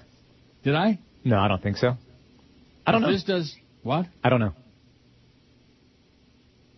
Is it yes or is it no? It's. uh I think maybe you shocked him a little bit. If this does break your contract, then by all means sue the Schmidt out of them and leave. I'm sure you wouldn't be out of work very long. Oh yeah, here's another guy. He's very sure I wouldn't be out of work. Right. Sure. The offers are just pouring in. Rick, let me say this to you, Rick. There's no money out there. There is no money in this business. It's all dried up. It's all gone. Rick says Joe Bell can kiss my ass. I'm so pissed off at him. I'm sorry, Neil, but the Arbitron books I have will not have WQAM on it at all. It's just a small way I can protest this egregious situation. Well, we can't afford to have that happen, Rick. Yeah. We need your assistance, man. Why, why do we want to punish me because he hates Joe Bell? Uh, See, that that's just. At any rate, do what do what you think is right, Rick. Hope you sleep with a good conscience at night. Frank, who's been listening since '89, says the movie and play uh, play in the movie Amadeus about Mozart. Antonio Salieri, his colleague composer, who recognizes Mozart's true genius and is jealous to the point of obsession and who wants Mozart's gig as court composer, feigns friendship with Wolfgang to get close to him, and it's implied poisons him and rips off his last composition. Ah. No real historical basis, just a theory due to Mozart's sudden death. The last thing he said was, I'm dying over here. and that was it. Why did we get into this thing about Mozart? Oh, that's because Antonio Salieri, somebody mentioned. I don't know who that is. That lady, uh when she sent that email ripping me, Yeah. she said that that was that person and uh, George was Mozart. Brutus. A2 Brute? Use Brut? No. I occasionally splash, splash a little on when I'm down there. I have Brut in my um, in my turlet. Kenny Kramer comes through for me and sends me some old pictures. 1977 Buick Skyhawk. The one on top. There's three pictures. The one on top, which I'm sure you folks are looking at right now. It's uh, similar but not close. Mine was like about an 80, 81, I don't know. Early 80s. Mine was red with white trim. Man, it was a neat little car. Buick Skyhawk. I think my favorite car of all time was my turquoise Corvette. I don't know what year it was. 89, 90, something like that. It's not really called turquoise, but it was like that kind of metallic greenish. Yeah. Remember they were making a lot of cars in that color back in the day? Yeah. Almost like a neon green. Beauty. Morrow says, oh, this is Spazzing Spaz, who usually used to be on MySpace, but nobody's on MySpace anymore. MySpace is dead as a doornail. I just proclaimed it. Yeah. I have nobody communicating with me on there anymore, and I mean nobody. Oh, and I haven't got to the fake uh, Rick Shaw letter yet. Well, I sure got a lot of stuff here. Eight, the one thing about this whole deal, 80 billion emails this week. Most of them from people foaming at the mouth. Where the hell's my Rick Shaw email? Did you steal it? Maybe. It's in my pile here somewhere. I know it's not from the real Rick Shaw because he would never, I don't think he would ever waste his time sending me an email on neil at neilrogers.com. He would MySpace me again like he did that last time with more instructions on how to do my show and how to do this and how to live my life. And when you have too much time on your hands, Rick, you start living other people's lives, you know? It's like the retirees in South Florida. Let, let me take a look in your mail, see if you got anything good today. Spazzing Spaz says, Uncle Neil, George's firing is a tragedy. Even though I only met him once, he was always always reminded me of myself for his knowledge of pop cultural issues. He'll be missed by me and the rest of your Julio audience. P.S. Joe Bell can toss my salad. Ooh. How do you like that for a shot, Jolly Joe? He's going to start stalking you, Spazzing Spaz. You better watch it. He's the stalker. I still don't understand that whole thing with that Chris from FSU, what, what that was all about. I, I just, I don't get it. I guess, guess he the C word threw Joe Bell over the edge. Did it really? I think so. See you next time? Yep. Wow. Well, what what do you expect to be called at a time like this when he pulled a stunt like that? What do you expect to be called? A good guy? Hey, love and kisses, Joe. Well, what do you expect? Let me say one thing. If you're going to be, oh, here's the Rick Shaw thing. Okay. If you're going to be a management, you have to understand that well, even if you're a good manager, a lot of people are going to hate you like poison. Am I right? Yep. Rick Shaw says this is definitely not the real Rick Shaw. In fact, it says Rick Shaw at LincolnFinancialMedia.com. Why would he be with Lincoln Financial? right? Right. Doesn't that tell us where this is coming from? Yep. Neil, regarding the no more phones thing, I sent you an email which apparently you did not receive. Oh, yeah. It basically said, I'm a radio guy and the goal is always to increase your audience. By cutting off the phone, you eliminate anybody with a cell phone and make email the only way to communicate with you. I think anybody with a cell phone has got access to a computer, wouldn't you? I would think so. I would hope so. No interaction between you and us. It's like reading emails from whoever. it's your show and you'll do what you want. That's right. but the loss of George is such testimony to what radio really is. It's an art form and it's a business. And when the art form gets in the way of the business, the art form will always lose. Loose. See, hmm. Rick Shaw wouldn't write loose. No. He knows how to spell lose. George Rodriguez is a producer, is a better talk show host than most talk show hosts. And I'm being less than generous in that observation. Having listened to you almost as long as you've been on the air in South Florida, I've developed the opinion that George wasn't making a ton of money. Such are the fortunes of radio. 7% of the on-air talent account for 39% of the salaries paid, and you're in there somewhere. Yes, I am. Yep. But George represents all the things anyone would ask of an employee. He's loyal. He's especially good at what he does. He's rarely sick. He has a unique on-air relationship with you that cannot be replaced. He's not an expert on anything, but knows a little about almost everything. He's the kind of talent you couldn't find on eBay or in a send me a tape so I can hear what you sound like scenario. I was truly stunned when the reality of his departure set in. It is sometimes hard to separate the real from the Neil, and when this whole thing came down, it hit me right smack dab in the middle of my ears. Because you are Neil Rogers and George Rodriguez was your Tonto. Tonto. I guess I guess we might call Joe Bell then uh John Killer. Yeah. Yeah. And that dynamic duo has been evaporated by the suits. It makes me sad. There is evolution and time marches on and tomorrow's another day and the beat goes on and all that crap. And because he has that one thing that's such a gift, if your choice is a career in broadcasting, talent, he'll be just fine. Looking back, I did it, you did it, anybody who got anywhere did it, and when the smoke clears and the dust settles, it'll be appropriate, I suggest, we see the end of a special era in South Florida radio, Neil Rogers and George Rodriguez. Love you, Neil. Signed the fake, Rick Shaw. You're listening. Friday, you bastards. Hey, everybody. The Toy Toy Man is back again. He's gonna do the Toy Toy dance. So take a femalistic stance. Come on and toy. Yeah,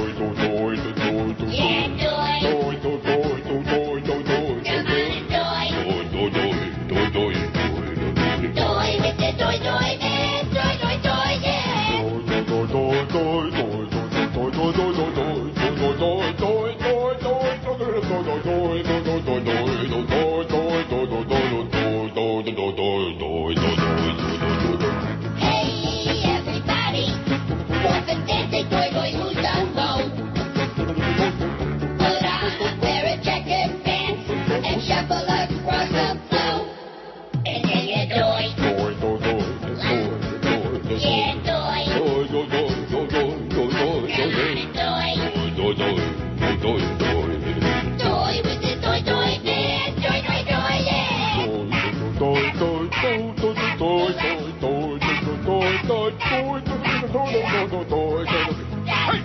with the toys. This here's about toys, and that I never said. Stand up. Listen to the big shot over here. How's your show doing, huh? Now see here. See nothing. I'm the one who's working now. Ah, what are you doing all day? Shopping for jelly shoes? Why, you know this.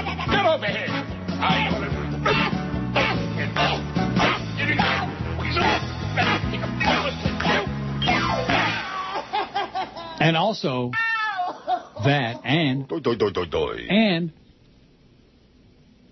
yeah and Pontiac, we're going out of business. wow. 1232, boy, that's one thing when you go uh, get old, man. All the good stuff is gone. No more Pontiacs, no more Oldsmobiles, no more Packards, no more Studebakers. My father, being the jackass that he was, he was obsessed with Packards. Don't ask me why. It was one of the ugliest, big, boxy cars. You ever see a Packard? Yes. Oh, my God. Cliff and Kendall says, Neil, this morning on the way to work, I was sitting at a red light. The usual homeless voice loser was making the rounds. This particular misfit has a begging technique that involves waving at drivers with his pinky finger. Oh, boy. Hmm. I would yell out, You fairy. I despise this homeless voice goon above all others.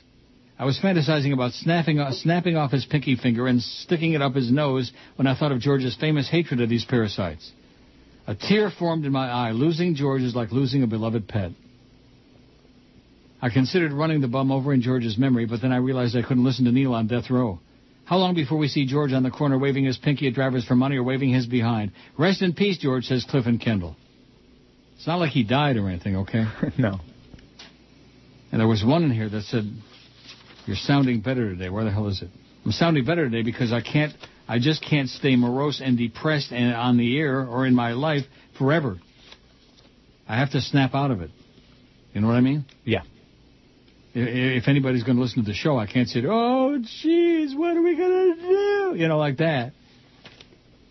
I can't do that. Well, it's in here somewhere. David says, Neil, I guess your sidekick getting fired shows how much power you have now QM. I never had any power here on this station. Then they make you do your show with this guy, Flea, George's replacement. It's like they're rubbing your face in it. I was not fond of George as I found him ponderous, boring, and terminal, but this is all about you getting you out, Neil. You're next, says David from Dania. David's an expert on what's going on. Am I next? No. I'm not? Who's I don't next? think so. I don't know. Who's next? And then how come the other people on this station? See, this is the one thing that bugs me. If this would have happened on IOD, Rick and Suds would have been talking about it. Randi would have been talking about it. Phil would have been talking about it. Are you sure? Oh yeah. But not on this station. We're an island. This show is an island. It's like we don't exist. Me, George, and maybe now you too. You too. A two. Brute. Why, why is that? What? Don't they have the cojones to be ranting and raving and railing? I guarantee if the Humper was still on the station, he'd be screaming about it. Yeah, no, Mad Dog was too uh, busy interviewing old Dolphin players and bitching about uh, Keith Olbermann. Bitching about Keith Olbermann. Is he back to doing his right wing politics that served him so poorly over the last several months? Yeah, he said that Keith uh, has no reason to be so angry. Right. Don't get me started knocking the Mad Dog, because I love the Mad Dog. Oh, he's great. But he could be he could be a little bit better of a friend to George, you know. And Joe, little dog in the morning. What what the hell's wrong with those guys? That were always willing to share some of the free food, huh? Hmm. Yeah. Ian says, "Hey Neil, I remember our first meeting in the parking lot at Peaches on Sunrise. Wow. We parked our silver XKR next to you and walked into the appearance with you. this is Carol and Ian west of Hogtown. They don't want to say from Hamilton again because then they'll, you know, then they'll figure the audience will decide that they're getting ponderous. Carol and Ian west of Hogtown, Hamilton, Ontario, a horrible place. Thanks, Ian. I guess he's trying to say that's when I had that turquoise vet. Yeah, that Peaches God, has been gone for at least eight years. It's what? That Peaches has been gone for at least eight years. Oh, I know. Isn't that the um, pornographic? Uh, what, what I think it? it's the Hustler building now, yeah. Oh, that's yeah, it's the Larry Flynt building there. hmm That's a very legendary corner there. We did a lot of appearances there at Peaches. In fact, the last one I did with Phil Henry Are you sure? was at that Peaches, signing autographs and stuff. Back when we used to do promotions, you know. Oh, I'm sorry, Lee. Back when we used to have the best of discs and raise a lot of money. We ought to do one for George. Yeah. You know what? I- I'll use my uh, promotional budget. You know what that is? Oh, Actually, I'm trying to put something together for George. What do you mean by if that? If you're cool with that. Like a uh, a little party, happy hour thing where the listeners can come and uh, say hi and bye. And bring him a bag of money. That'd work too. Bag of pot and a bag Yeah. of money. George said he's cool with it. Joe Bell's cool with it, letting it happen. If you're cool with it, maybe we can do it next week.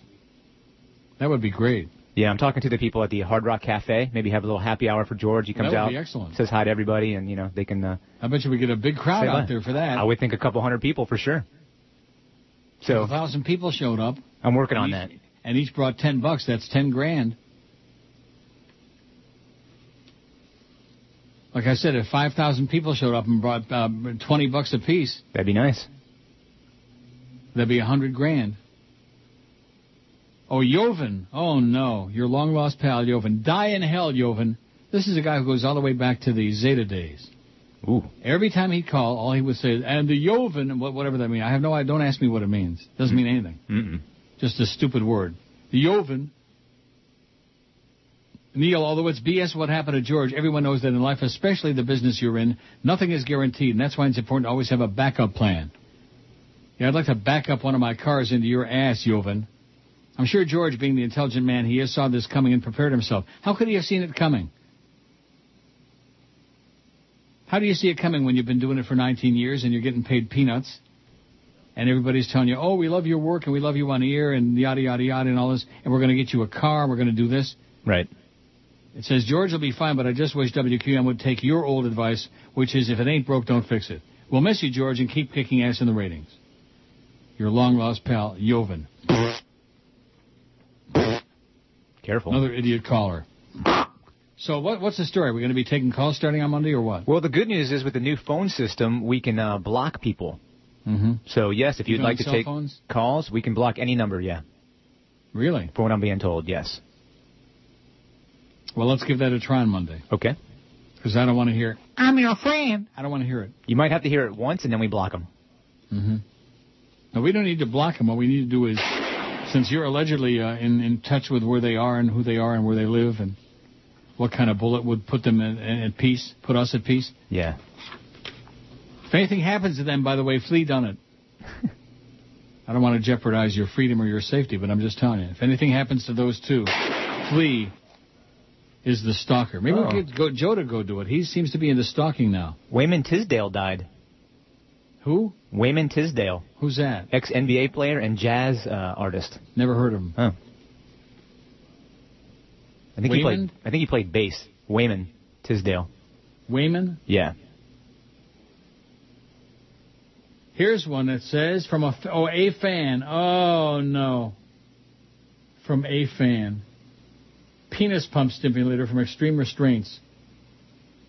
Says, hi Neil, here's something George can play with at home while he considers the job opportunities. Yeah, screw you, you lunatic.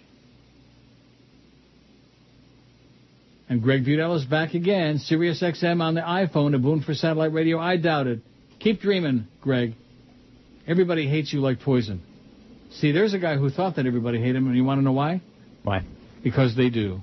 They hate you, Greg. They wish you would die a horrible death. It's Fatwa Friday, you bastards.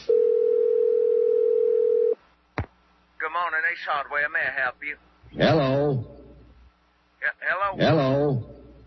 Good morning, Ace Hardware. May I help you? Hello. I'm Mr. Ed. Uh, you're Mr. Ed? I'm Mr. Ed. Yes, Mr. Ed. This is Ace Hardware. How can I help? Hello. Hello? I'm Mr. Oh, this is Ace Hardware. Did you need to speak to someone? Hello. Yes, yes, I hear you, sir. Go Hello. ahead. Hello. Hello. I'm Mr. Red. Okay, Mr. Ed, listen to me for a minute. My name is Bill. This is Ace Hardware. Hello. Hello. Sir, so you're going to have to call back. I'm Mr. Ed. Yeah, I understand that, Mr. Ed, but you got to call back. You got a bad connection. Okay, Mr. Ed? Hello? Hello. Hello? Hello. Hello. You know, on that bit, I've never, I've never been able to figure out which is the worst phony voice, the Horace or the guy that answers the phone, the Ace Hardware guy. I'll go with the ace guy. Yeah, he's bad. Mr. Ed, it sounds just like him. Yeah. 1401 at 560 WQAM. We got the Big O coming at 2. Geldy from Mad Dog at 4 o'clock. Hmm. Oh, boy. That's just, I mean, between you doing George's job today and then Geldy on 4 to 7, that's a little bit too much squeaking, you A lot of squeaking.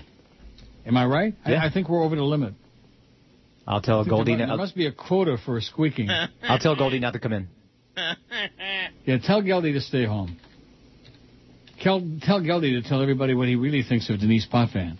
Well, you know, I guess maybe Mad Dog will be the next to go because he's basically announced his retirement. Yeah. So I guess maybe he'll be the next to go. In like 18 months, whatever it is he's saying. 18 months or 18 days? 18 minutes. and what are they, what kind of garbage are they going to stick on there then? Who knows? Maybe they'll give Curtis the show. Curtis will work cheap. Yeah. Curtis is good on the air, you know. Yeah. He's no mad dog, but No. he's pretty good. He's good. Or maybe they, maybe they can bring over uh, some loser from across the street, like Sid the Kid, you know. Now, did they really have a discussion? Your buddy Joe Bell and Sid the Kid, did they really have a, a lunch or conversation or something? I've heard they had lunch, yeah. Oh my God! And you really believe there's some op- there's some chance that they would bring that misfit over to this? I mean, I know they've done a lot of crazy things, but do you really believe they would go that far? Well, let's put it this way. They asked my opinion about it. Yeah. I said, no, it's a bad idea. And they said, great, let's do it. Right. No, I don't know. They haven't said anything yet, but that was my opinion. No, don't do it. Why do it? Show me some good numbers. Show me a reason. Show me a track record. What was he, like 22nd in the last book? He was down there. He had a one something. Yeah. Well, that's A good. one four. Bring it over. Yeah, I bet you. Now, what what what day part were they looking at? Like that two to four thing? Could be. I don't know. Maybe ten to two. I doubt that. Fat Joe says, I find it ironic that Fat Joe will stalk and seek retribution against, oh, this is just Bob, against those attacking him for firing George, but won't move a finger to seek retribution against those idiot crank callers. Yeah, that's right. If he gets any crap, then right away he starts uh, stalking and threatening. But if we uh, have people disrupting the whole damn show, oh, I don't know what to tell you, Neil. I don't know what to tell you. I guess that only when it strikes too close to home will Fat Joe do anything. Joyce, Joyce you, Joe Bell, it says. Joyce you. and see you next time. So that really got to him, huh? Yeah. Why? I don't know. He took it personal, I guess. Peter Parker says it's sad that George is no longer on the show. the good news is we don't have to listen to that a horse's face, Lucy Lopez, during the summer. Hallelujah. Aw. Thank you, Neil God. Lucy's sweet. Good luck, George. Keep in touch, says Peter Parker. Yeah, good luck. Keep in touch after he takes a shot like that at his good, close, personal buddy, Lucy Lopez. Yeah, she's. I never sweet. heard her. She's uh, she's uh, really good. I mean, but she makes me sound like Barry White. She's squeaky. Ooh, she's squeaky. Really? Yeah. Maybe that. Maybe that's why George likes her. Maybe he'd like to make her squeal or something. You know. Hmm. For sure. You think? Yeah. Come on, Neil, you can do better than that. Oh, what's that? Hello. Oh, that's the wrong one. Oh. And I just, I got so excited there, I knocked it down to the audition line.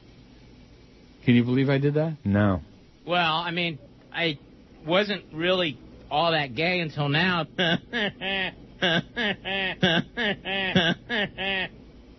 Come on, Neil, you can do better than that. Wow. The Sheik. Another great radio discovery. And then there was always Druzy. He was something. no. I can't say what. Lanny and Kendall says on your poll I voted for pissed off. Even though I'm an atheist, I didn't vote for Joe Bell as the Antichrist because I don't believe Bell's name should be associated with any deity, mythical, anti, or anything else. You know, a little bit too uh, intellectual for us, Lanny. Just Yeah. calm down. That was deep. A little too deep. John in Lake Worth says again, one thing I learned yesterday was the production facilities for GM and Chrysler are to remain open that are going to remain open are mostly going to be located overseas. Your next Corvette could be an import. Oh no. The era of cars what, what do you mean my next Corvette? What what's that going to be? I'm going to be able to buy another Corvette? When the hell who's who's lending me that money? The era of cars made in America is coming to a close. More and more, I look forward to retiring overseas, just like you, says John in Lake Worth. P.S. He says, my new favorite word is douche nozzle. Mine too. Is it? Yeah, I love that. Do you have the window open again today? I know you got the AC on, right? No. Wow, no, they're the loud. The AC is cranking. The sirens are loud today. It sounds to me like the window was open, but I'm sure I didn't open it. I, and I checked this morning to make sure it wasn't because I got the AC going. I don't want to air condition the outside. But you're right. It does sound loud. It's out loud. You're right. So you're hearing all them sirens? Yeah. Well, at least it keeps the people awake out there. That's one thing that a lot of people in this business don't understand is you don't play commercials with sirens and stuff blaring in the background. It, it- Oh. It's it's uh, prohibited by the FCC, number one, and for good reason. And people still do it though. Yeah, well, they some stations still do it. I hate it. You're driving down the road and you're listening to a station, all of a sudden, and you're looking around wondering where the hell the damn fire engine or the police car or the ambulance is, and it's not there. The fire truck, it's not there. It's on the radio. Lisette says, I was so sad yesterday at 10 a.m. when I heard about George getting fired. Although we all saw it coming throughout the week, I was hoping Jolly Joe would change his mind. I, I was hoping that there would be like a last minute reprieve, you know. Yeah. I listened for about an hour in the car, but I had to turn it off because not only was I sad about George, but I could hear how sad you were. You sound a lot better today. See, I told you somebody said I sound. Do I sound better today? Yeah, you do. I will continue listening to your show because I enjoy it so much. It'll be different without George. I wish luck, luck to Lee in his new position, and of course wish George the best of luck. Have a nice weekend. You too, Lisette. And she isn't saying, oh, I'm not going to listen anymore. I can't believe Tracy and Kendall did that to me at the beginning of the show today. Yeah. She's not sure she's going to be listening, even though it was a topic of conversation at the dinner table last night. My long-suffering listener, Tracy from Kendall, would she do that to me? Well, we'll see. Mike says, thanks. Started listening in the early 90s when you syndicated into the Tampa market. Short-lived, but I found it very funny and entertaining. Do you know of an ex-jock, Dan Sileo, who's stinking up our airways from Orlando? You do, don't you? Yeah, Sileo. He played in Miami and can't shut up his yap about his days there. Mm-hmm. I wish someone would fire him. He also says that no American has died of old age since 1951 when it was no longer allowed as a reason of the death certificate. When you update your website, could you try to add you fairy and I don't know to Neil's Noises drop section? You know what else we need to put on there if we update the sounds? If we do. If we do, Eric.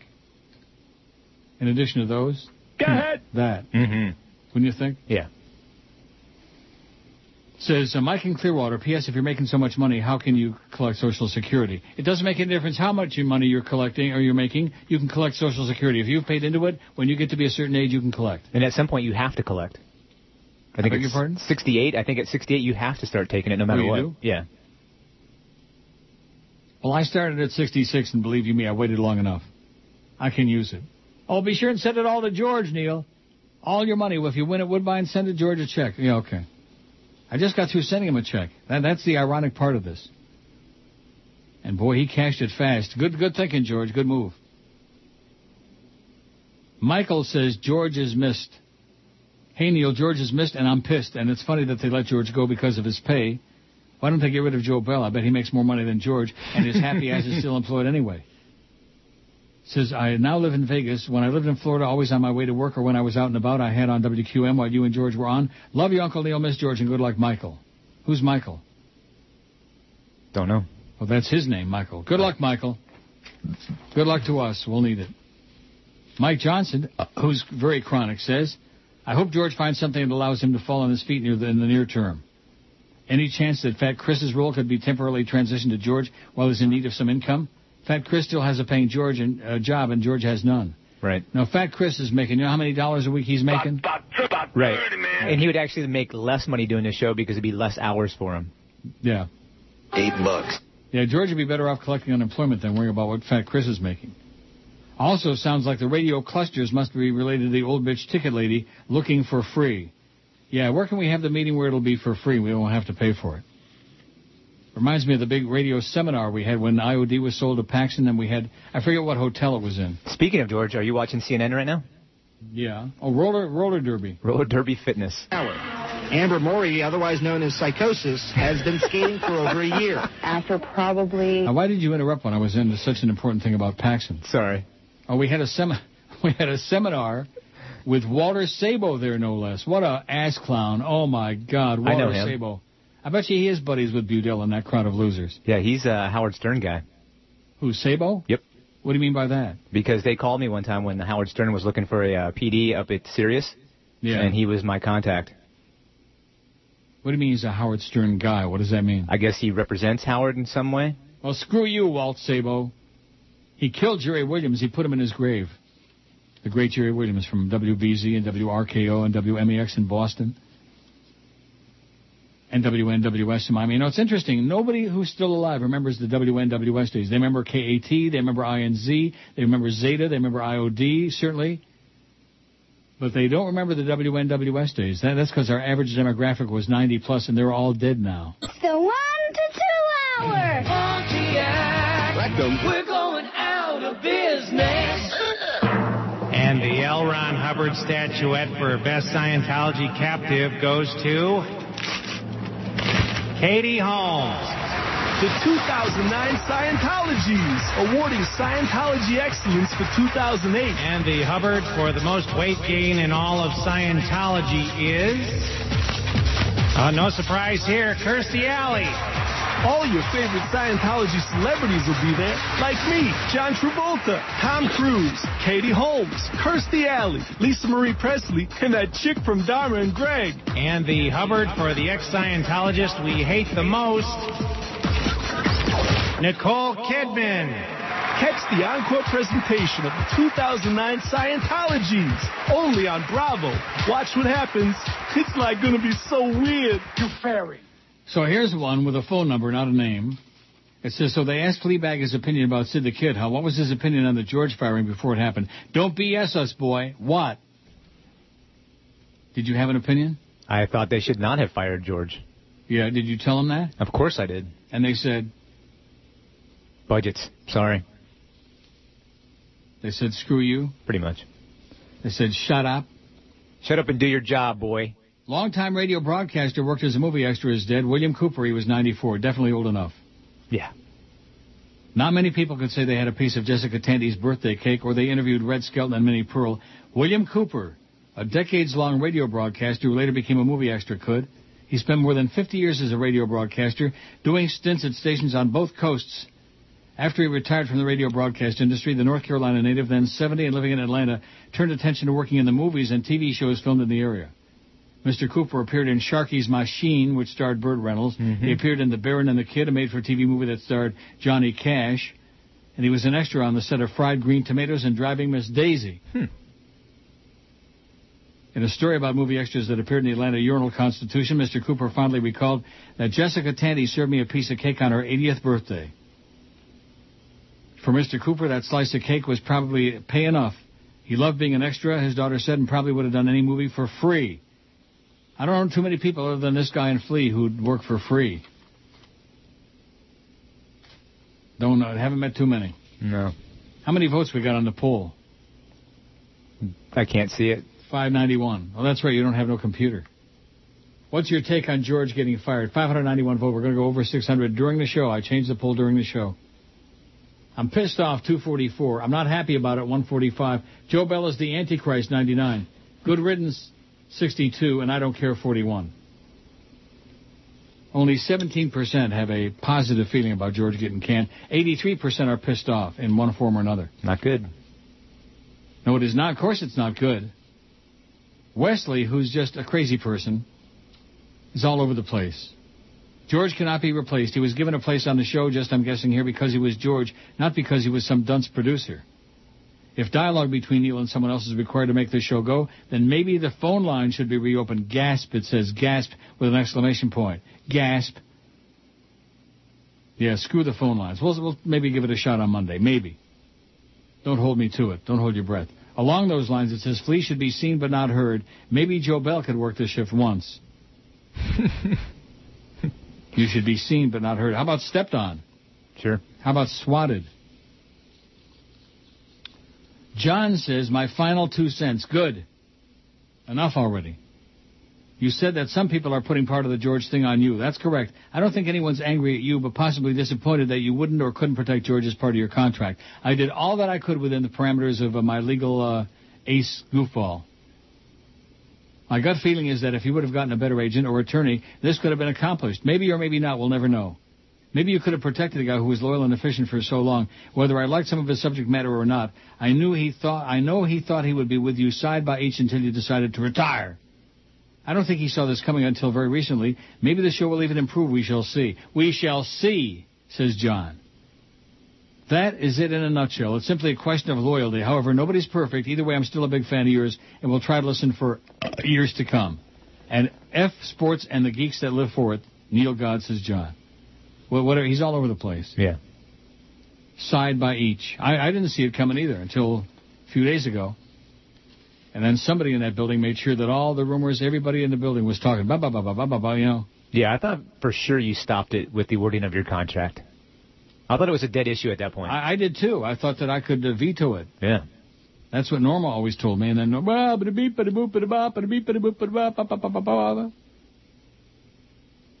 Ephraim says, you slipped a few minutes ago and said Flea was filling in for George today. L-O-L-O-L-O-L-O-L. Laugh out loud, out loud, out loud. No, I did not slip. I said he was doing George's job. I didn't say filling in. He's not filling in. Guess what? All you people that are looking for like some chigger in the woodpile, all this, there, there isn't any. A George what? is fired. He's gone. He ain't coming back on his show.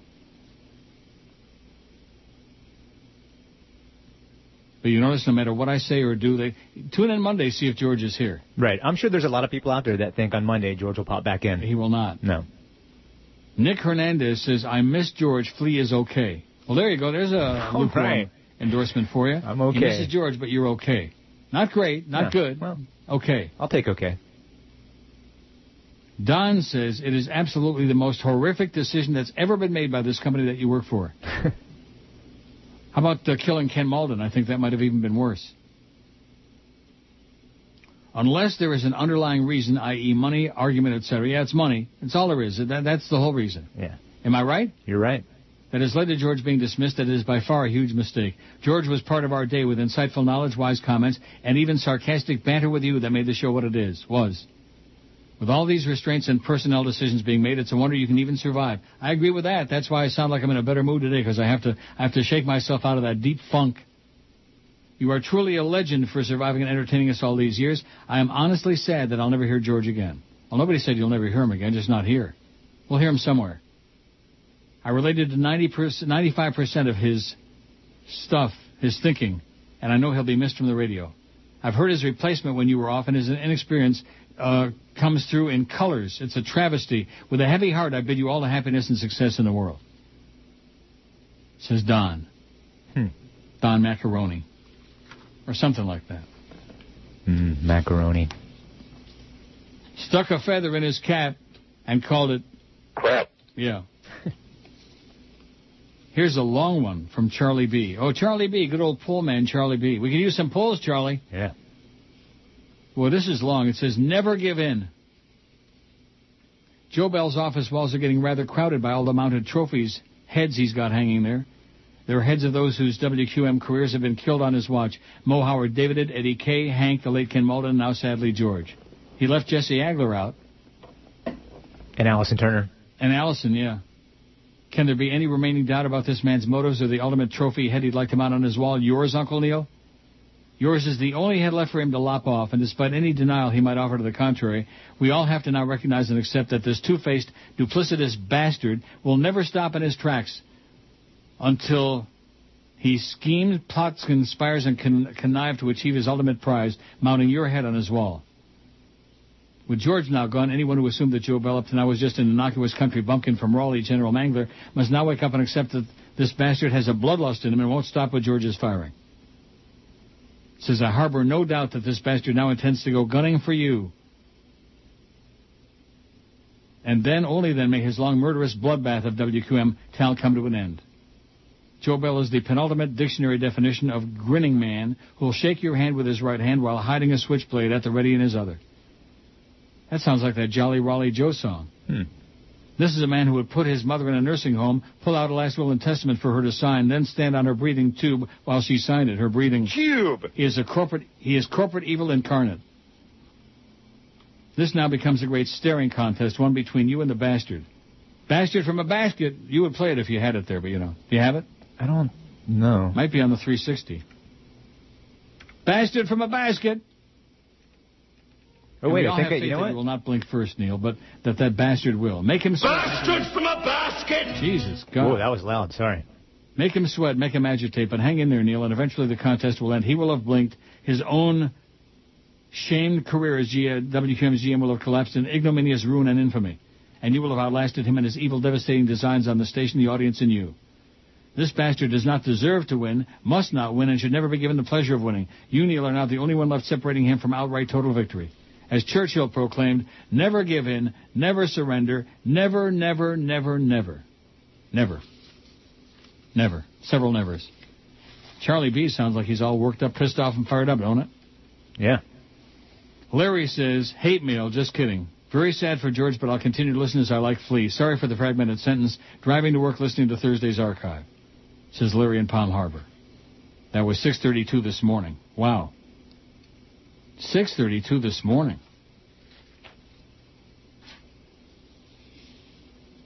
The real Phil says, and by the way, Phil, uh, uh, Har- Phil, uh, what's his, Paul Harvey Jr. I'm not calling you. If you want to tell me something, send me an email. Say something. Don't just give me a phone number. Say call me. Why would I call him? I don't know. I mean, he's an old time caller or hanger around chronic, you know, but why would I call him?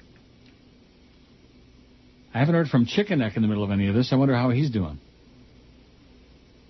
Is he still alive? I think so. Wah, wah. He's okay. I'll take care of him as best I can. Or if he doesn't want, if he'd rather I send all the money I send to him, I'll give it to George. The real Phil says it's 7 a.m. and someone just called into Joe Rose and said, Joe Bell, you're a D for firing George. I can't say the word. I can say it, but only once. I wasn't a huge fan of George, but went from not being able to listen to him years ago to thinking his shtick wasn't so bad. Bottom line is he improved with time. Yes, he did, dramatically. He was the perfect yin to your yang when you're broadcasting. I'll miss the repartee. I think they fired him simply because upper level management hates you, and this was their way of getting back at you for constantly railing against them. You believe that? No. Speak up. No, I don't believe that. I think it Oh. was purely budgets. George was fallout. If you, I, it just chopped off. It says it appears your legal representative is not on the ball. In a biz like radio, you need an ironclad contract. You might think about having another agent read over your present contract so you know where you really stand. A second opinion is always good to have. Now that 940 has no more real radio, no Thom Hartmann, Stephanie Miller, Randi Rhodes, QAM is my only alternative. That sucks for me as I like choices, says Phil. I'll be buying portable XM or Sirius Radio in the next week, so I'm not a prisoner of just one show. It appears that AM radio will be dead very soon, and QM management apparently wants that to be immediate. Nothing personal, Neil. I just like to have options. AM gives me none. I like sports, but the only decent shows are Rose and Mandich. The rest suck really bad. George, I hope you find another equal gig, equal or better than what you had. Regardless of your talent, you're a good person, and that counts for a lot. Oh, Neil! It's Friday, you bastards.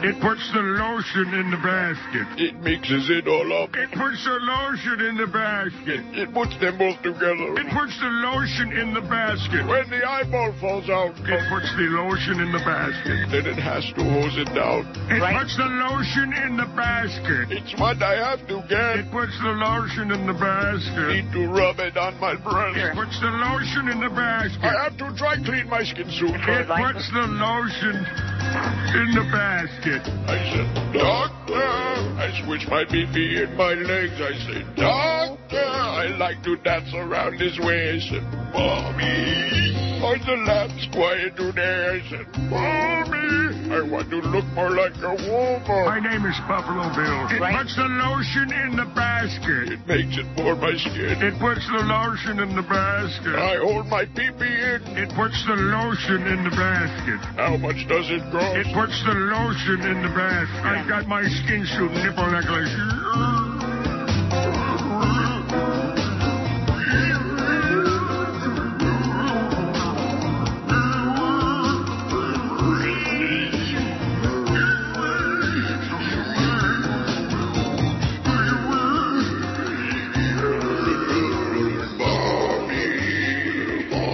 One eighteen at five sixty. You know what I forgot to say? Business. Don't you just love? I mean, it's just a good piece of production, you know. Yeah. Which in this business there ain't very much good production anymore, like the old jingles, you know. Somebody was uh, sending to me and George the um, file for the old contemporary radio, the ABC contemporary uh, news uh, sounder. Mm-hmm. I never got it. Dun, dun, dun, dun, dun, dun. Remember that? Yeah. Don't got it. I'll see if I can find it. Might be around. Maybe George got it. Tim says, "Oh, this is this is tragic. Give me a little bit of credit, Tim." Tim says the emails with the phone numbers are sent from people's phones. Duh. I'm sure you knew that, but if you didn't, now you know. Just because it's sent from your phone number doesn't mean that at the end of whatever you're writing you can't put a name to it. These people are way too lazy to change the phone number to their name or email address, by the way. Flea is all right. Tough place to be, I'm sure. Take care and hang in there, buddy. Your pal Tim. Oh, thanks, Tim. Duh. I still say that at the end of the email, it could, uh, just like this is your pal Tim. They could say your pal uh, Joe, your pal uh, Jemima. Yeah, not that hard. For example, this one, Com News uh, with an well, email address, not not with a name. Com News. What is that? No name. Neil, please don't expect any support from Joe Hose and Jim Manwich. They truly don't give a schmidt. Well, how do you know? Also, I've reminded you several times about your culpability in George's dismissal since you're responsible for having that nitwit attorney. I'll back off on that as I don't want to make you feel any worse. Good. I'm sick and tired of having everybody blame me for every damn bad thing that happens. I'm tired of it. Bah, bah, bah. Christ, I thought that once they put my mom in a box, I'd have enough. Bah, bah. Enough with that already. But I have to ask you, if they already violated your contract and got away with it, what's to keep them from doing that again and again and again? I called Norma Kent and asked him that last night. Who's And? going to stop them? Norman Idiot Kant, it says. Have a nice weekend with a Chinaman, Butch Up. No name. Not even a fake name. And by the way, the fake Barry Jackass, you are really getting on my nerves. You send me more useless garbage. Just garbage. It's got to be Mr. Radio. There, there's nobody else in the world that's just so obsessed and into all this trivial garbage about people. Tom don't like us, and this one and that one, and this meeting here and that. Oh, go away, Barry. Real or imaginary? Hey, Barry. You fairy. Oh, here's one from Key West Dancer. Hmm. I noticed you stopped mention of your attorney, Norma Kant. Did you get a cease and desist? Huh? C-I-S-E and D-I-C-I-S-T. Talk about illiterate. Or is he off your payroll? Norma, you're fired, it says. Huh? No, I spoke to her last night. What's the point of my talking about Norma Kant? Well, what's the point? Did I did he get a cease and desist? Yeah, what does that mean? Oh, who knows? Who the hell knows? All these people are experts, like I said before. Like my cabbie always says, they're all experts. Or like he also says, these people are animal. They're animal, meaning the drivers. these people are animal. Mike says the Beasley trend of being cheap. For your information on the Fort Myers market, Beasley's gotten just as cheap with its highest afternoon radio show. Highest rated, I assume he means. Yeah. On this popular show, only one of only three radio show, show host DJs they have, they refuse to replace a producer from several years ago. Instead, they're using interns to run the board and act as producer. These interns are most likely not paid, or if they are, at minimum wage. What an embarrassment. Bring back Buddy Bud Paxson or Roby Yonge. Roby's still in the phone booth there on Biscayne Boulevard. Are you familiar with, uh, well, I guess you worked over there, right? Clear Channel or at Fort Myers? Fort Myers. Yeah, I worked in Fort Myers. But you didn't work for Beasley, though. You worked for Cheap Channel? No, I worked for Beasley in Fort Myers. They bought the station I was working at, actually. You what? They bought, Beasley bought the station that I was working at at the And time. they didn't can your ass? No. Oh, no, no wonder you're so tight with Jolly Joe. Yeah, they brought in Joe like about six or seven months after they bought the station. Was he still, was he as much of an ass clown back then as he is now? No, like I said before, he left me alone because he didn't know the format, so it was kind of easy. It was it was actually a good setup because I would could do what I wanted, and he didn't question it because we were number one, 18 to 34. So Scott says, I did send the ABC Contemporary News Sounder to George. He did get it. Okay, we'll find it. We'll find it somewhere. Da da da da da da. It was good. It was dynamic. Back when radio was radio, when they were like, like I said, production. Oh wait, I think I might have found it. Let me see. Have you? Uh, maybe. Ooh. An exciting moment on the Neil Rogers Show. That's not it. No, it says ABC programming statement. Oh my God. No, I'm sorry, I didn't find it. He might have put it in the other system, which he's going to install for me uh, other system? over the weekend. The computer that he took with him. You mean the one that I bought? Yeah, yours. His. Yeah. Well, it's not mine. It's his now. I bought Yeah. it for him. It's all yours, George. He can't come in today though because uh, he doesn't have a car. So I'm gonna have to go pick him up. You're gonna go have him pick him up and do what? Bring him here so he can uh, help me load the music in the 15,000 songs that he has. Wayman Tisdale's dead. You already told us that. Yeah. He's still dead though. 44. Well, that's pretty young. Yeah. He died after a two-year battle with cancer. Hmm. Three-time All-American in Oklahoma, played 12 seasons in the NBA. Died after a two-year battle with cancer. He was only 44. Wow. 44 is too young for anybody to die. Yeah, I think that's George, right? Isn't he 44? Are you suggesting George is dying over there? Is that what you're saying? No, I'm just saying it's young. Yeah, it's pretty young. What's your take on George getting fired? 631 votes on the poll. I'm pissed off. 266. 268. I'm not happy about 148. Joe Bell is the Antichrist. 106. 108. Good riddance. 63. I don't care. 44. Only about 16% are negatory toward George. The other 80 plus percent are pissed off at Jolly Joe Bell and the Beasleys, the measly Beasleys. You can't run a business. Open up a shoe shine stand, okay? Do something more appropriate with your budgetary means. And don't give me a song to dance about, oh, they're paying you so much money. This show always made them money. Always. Back when they were losing over a million bucks a year on the Marlins, they were still making money on. In fact, the joke used to be this was the show that enabled them to carry all these stupid sports franchises because they had to make the money back on this show. You follow the logic? Mm. So rather than carry a bunch of other shows that would make them money, they continued with their stubborn jock sniffing mentality. Oh, we got the fish. We got the yeah, swish the fish. The one good piece of news is I haven't heard one thing today from Jimmy Syphilis. Thank God. I mean, of all the fakers, that that is it's definitely Manny Munoz. Okay, we're on to you, Manny. You faker, you phony, you crazy person. Manny from Kendall, who started as a caller. Started as a caller. Hmm. There's nothing worse than people who start as callers and then worm their way into the radio business. Nothing. Mr. Broward, he's still dead, by the way. Jules Adler, Mr. Broward! Mr. Broward. He was even worse than, uh, what's his name? Stormcat, Stormy. Uh, he called this morning. Now, are you serial? On you called Joe's the Joe show. Rowe show this morning? Every day. Has Joe got a death wish or what? He likes him. Jama- him and Jamaican Paul. Oh!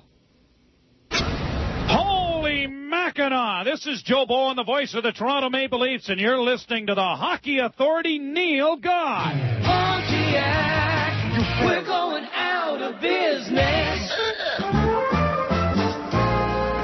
Come on, open up. Open up, I say. Let me in. I got big news. But I ain't got no makeup on. Come on, come on, you fairy, open the door. What, what, what, what the news? You see this here? Production starting on Three Stooges movie. Still no decision on who will play Moe. So what? Don't you get it, mallet head? They're thinking about this guy here, Benicio del Toro. Yeah, good actor, makes a great lawnmower, but he ain't no Moe. Yeah. I'm perfect for it. Why, I am Moe. Once they get a load on me, it's a cinch I'll get the lead role. Ah, you're dreaming. Dreaming, huh? Well, see who's dreaming when I get back from Hollywood.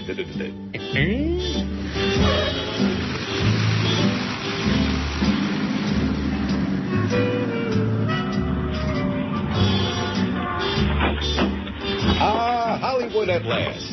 I think this here's the studio right here. Uh, hey, mister, where you think you're going? Now, see here. I am Moe Howard and David, and I'm here for the new Three Stooges movie they're making. Well, I wouldn't go into that studio. They're filming a gangster movie in there. Who cares? Get out of my way. Hello, everybody. I'm here, the starter of your Three Stooges movie. and Action.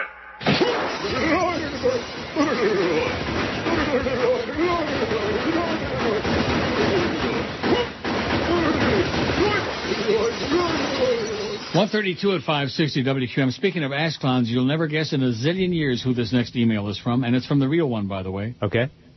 Joe Bell. Really? Yeah, it's his email address, and it's, he's got the whole thing underneath it. You know, VP Market Manager Beasley. You know his uh, signature. Sure. Great show. I really liked the show the past two days. I'm excited about the two of you working together. Have a great weekend, Joe Bell. Here's my response, Joe. See you next time. Not. How do you like that? Hmm. See, he's one of those guys that keeps digging and digging and digging. He can never get the knife in far enough and twist it. He's just got to keep digging and probing until it's all the way through, from your back all the way through your pupik. What, what's your take on that? That sounds painful. No, I'm not talking about the knife. I'm talking about the fact I got that email. Yeah, I think I would have waited to send something like that maybe down the road. If at all. Timing not so great. Oh, here you go. Here's one from George's mama. Yeah, your mama my ass.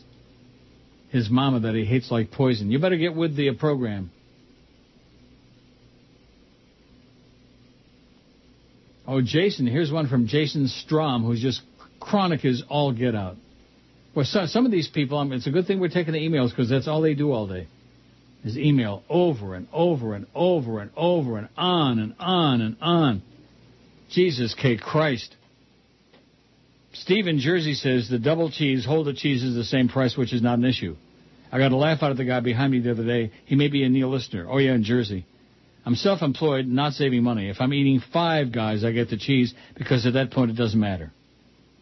If he's eating five guys, I don't get that. Five Guys Burgers? I guess. The two guys I tune into, you and Letterman, have one great thing in common. You both have Dave Johnson on, either right before or after a big race.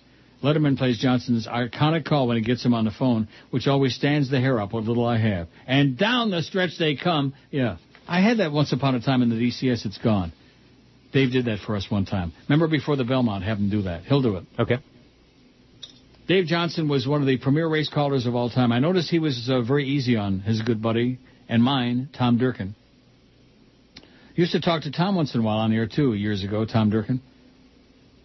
He and Dave Johnson are two of the greatest, and of course Trevor Denman. And what was the old guy from uh, Hialeah Park? It is now post time. Johnny, uh, what the was his name? No idea. Fred Capossela. See, I told you, Johnny. Freddie Capossela. It is now post time. And that's really something of Defoe having Dave Johnson on there and sucking up to him after he takes every chance. Oh, well, you know, Dave's just been mailing it in for years. Yeah, everybody's mailing it in except you, Defoe. It's hard to mail it in when you have no audience, when you have a Oh, point. oh. Mifo. Boy, oh, boy. Yeah, and why is uh, Lesley Visser slumming around with him? You're asking me? Yeah. Maybe she's tired of Dick Stockton. Wouldn't I wouldn't blame her. Yeah, just, You you heard the look morning at that. that uh, Hank put me on with them on the phone No. when we were doing our crossover, and I just ripped him an ass, and she was laughing her ass off. Dick Stockton, one of the most boring dunderheads ever to do play-by-play in history. Terminal. Yeah, he looks, uh, well, he's ugly. like a dead man in a chair. That that call on the uh, Reds, the Red Sox Reds game, the home run by Carlton Fisk. Mm-hmm. Wasn't it Carlton Fisk? Whoever the hell it was. That that was one of the worst. If it stays fair, home run, home run. That that's the best you could do, Stockton. You suck. Yeah. Who's uglier, though, him or Hubie Brown? Him. Wow. I'll tell you who's really ugly is Sam Rosen. We were talking about him before. Yeah. He is could be the ugliest. He's just really ugly. I mean, I'm ugly, but not like in not in that category. Jason says the other emailer was correct. All Flea does is dodging or mumble any of your questions regarding QAMU, George, etc. It is so obvious that Joe Bell put Flea out in there to stay real close to you in all your movements. Yeah. Flea, just stick to the production duties and keep your Benedict Arnold mouth shut. Benedict Arnold, how do you like that? That's great. Where are you and Joe Bell going for dinner tonight? Who's the catcher and who's the pitcher? Ooh. Just shut up and twist the knobs and push the buttons. You are the Antichrist. Boy, there's a lot of Antichrists going around. Let me tell you. I guess I got there my can- pants and my shirt on. There can be more than one, I guess, right? No, sure. A lot of Antichrists. Sure. Ask Father Mirren. He said, there is only one. There is only one. Well, that's such a great movie. I've got the uh, the platinum um, plus version of it, you know, with all the extras and all the, Mm-hmm. where she's walking down the stairs backward. George recommended a good movie to me the other day that I watched, uh, Goya's Ghost. Goyam? Yeah, it was really good. Goyam's ghost? Goyam's Ghost, yeah. I didn't know Goyam had a ghost. Oh, yeah, they're all over the place. So Stephen Jersey is all excited about down the stretch they come. Yeah, Dave Johnson was great. He retired way too soon. But I think they kind of pushed him out because ABC lost the rights to all the Triple Crown races. And once NBC got him, Durkin works for NBC. Boy, Durkin just butchered the Kentucky Derby. I, I hate to say it. I mean, I mentioned it when Dave was on. I, in, in passing, I mentioned it because I don't want. I knew he wouldn't want to rip him bad. But isn't that interesting? How he said they discussed it. Yeah. And when you're looking through the binoculars, you only see like you you zero, zero in on like two or three horses, and the one that was slipping through across on the inside, as Bob Savage would say, circling the field along the rail. The winner, mind that turd, he uh, he didn't see him. You would think they would have a monitor as well, besides binoculars. No, race callers use binoculars. I don't think they have time to look down and look at the binocular and then look away and look at the program when they forget the name of the horse. I've always wondered about that. Bob Savage, the late Bob Savage, a caller once upon a time, had me up in the bra- in the booth with him where he was calling a race, Mm-hmm. and he would shut off the mic and say to me, "Oh, they're crawling out there. They're just crawling out there."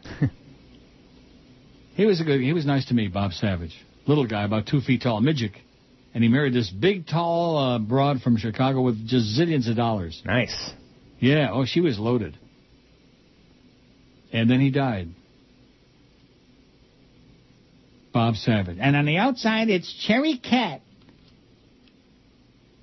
William says, sorry, Neil, I keep putting my name with my messages, but it's getting chopped off. I guess it can't fit, says William. Well, it fit that time. He's got his 561 phone number, and he put the name at the end. It would be nice to put a name to it. Thanks, William. See how I'm retraining these people in uh, text and uh, emailing messages? Nice job. Yeah, I think so. Quit sucking up. Okay. 655 votes on the poll. That's not too shabby for a poll we started in the middle of the show. Jimmy Dworsky, go away. Go away. Keeps sending me all this garbage back and forth of his verbiage between him and Joe Bell. Oh, God.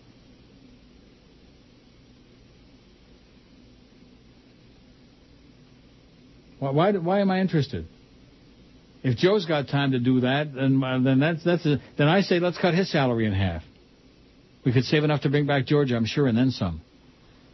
I would imagine. Oh yeah. Rick in Plantations has been listening and enjoying you the past 30 years. Too bad about George. Nice guy, but didn't listen when he was the boss for the day show.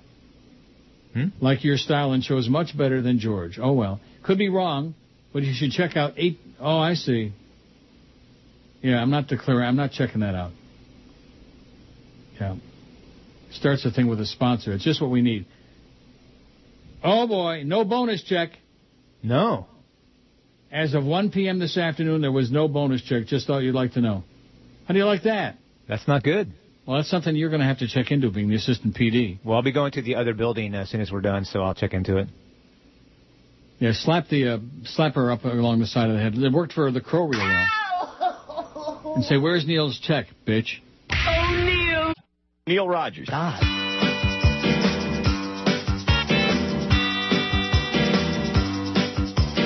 They sold this radio station. Now the future is in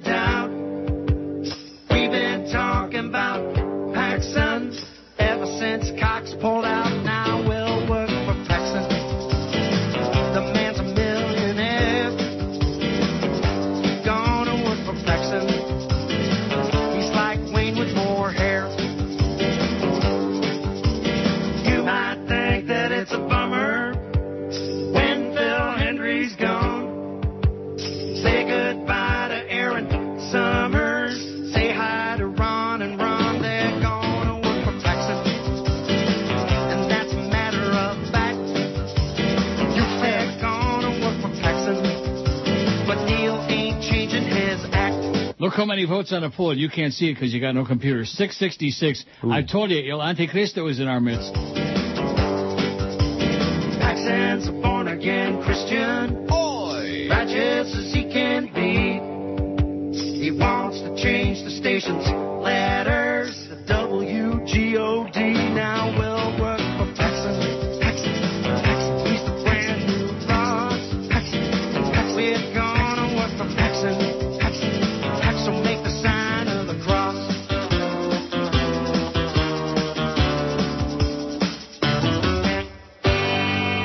Okay, well, let's see what Flea did. That's his first uh, assignment here as producer on this show. What did you do? What do you mean? About the check. Oh, I have to go to the other building for that first. There's nobody here. Clarence is not there? No, not right now. He's at the other building. I think I am the only person here, maybe a salesperson or two walking around. Weren't you there yesterday when he assured me that it had been overnighted yesterday and would be there today? I was sitting right here. It's not there. Nope. Oh, and you forgot to play the Pontiac thing. It's not in there anymore. Dang. But I'll check as soon as I go back to the other building. I just don't even Thank know the you so number over there. Let me know. Send me a text. Okay. Say the bird is, um, the pigeon is, uh, the carrier pigeon is on the way or something. Because it looks to me like this is maybe just the beginning of the next chapter Mm-hmm. to see how much they can piss me off and what they can do. But, you know, the, the more and more they keep digging legal holes for themselves. And th- this crap from uh, whoever the hell this is from. Who is this from? Megan. Guess what, Megan? The part about being from George's mama was a joke on my part. My name is Megan. I mean, what I wrote, sorry for being honest. I guess you would read it if you thought it wasn't true. Truth hurts. Another shtuch. Neil, you didn't do enough. Ba, ba, ba, ba, ba. You stood by and continued to do so, and on and on this other crap. I think you're as spineless as the character you portray on the radio, it says. I didn't know I portrayed a character. No. I'm not saying you should have insisted uh, he do the show when you're gone on your many vacations, but at least continue as your sidekick. Guess what, George's mama, Megan? I did all anybody could do. There was nothing more. No, for sure you did. For those of you doubting that, Neil did everything that he could possibly do and then some. She says, I hate Joe Bell too, but I see you literally just crossing your arms there. You'll be next. It's karma. I know George feels the same way, even if he says otherwise to your face. Oh, well, it's just a show. Says Megan. Hey, up your ass, Megan, you stupid ass bitch. Yeah, George. God, am I tired of this garbage. George knows the truth. You tried very, very hard. God almighty. Why don't you write him a check, Megan, if you're such a big shot, if you're so worried about George? Why don't you write him a check for 70 grand, okay? Everybody out there is an expert. Everybody wants to tell me how to live my life and what to do. Yeah, I know Lesley Visser is married to Dick Stockton, okay? Dick Stockton blows. he stinks. Steve in Jersey says you can pull Johnson's call at the end of this tape, the 88 Belmont River Ridge. And down, I don't need to do that. He'll do he'll do one special for us before the Belmont. Oh my God! Here's one from Stormcat of all oh, people. no. Oh yes.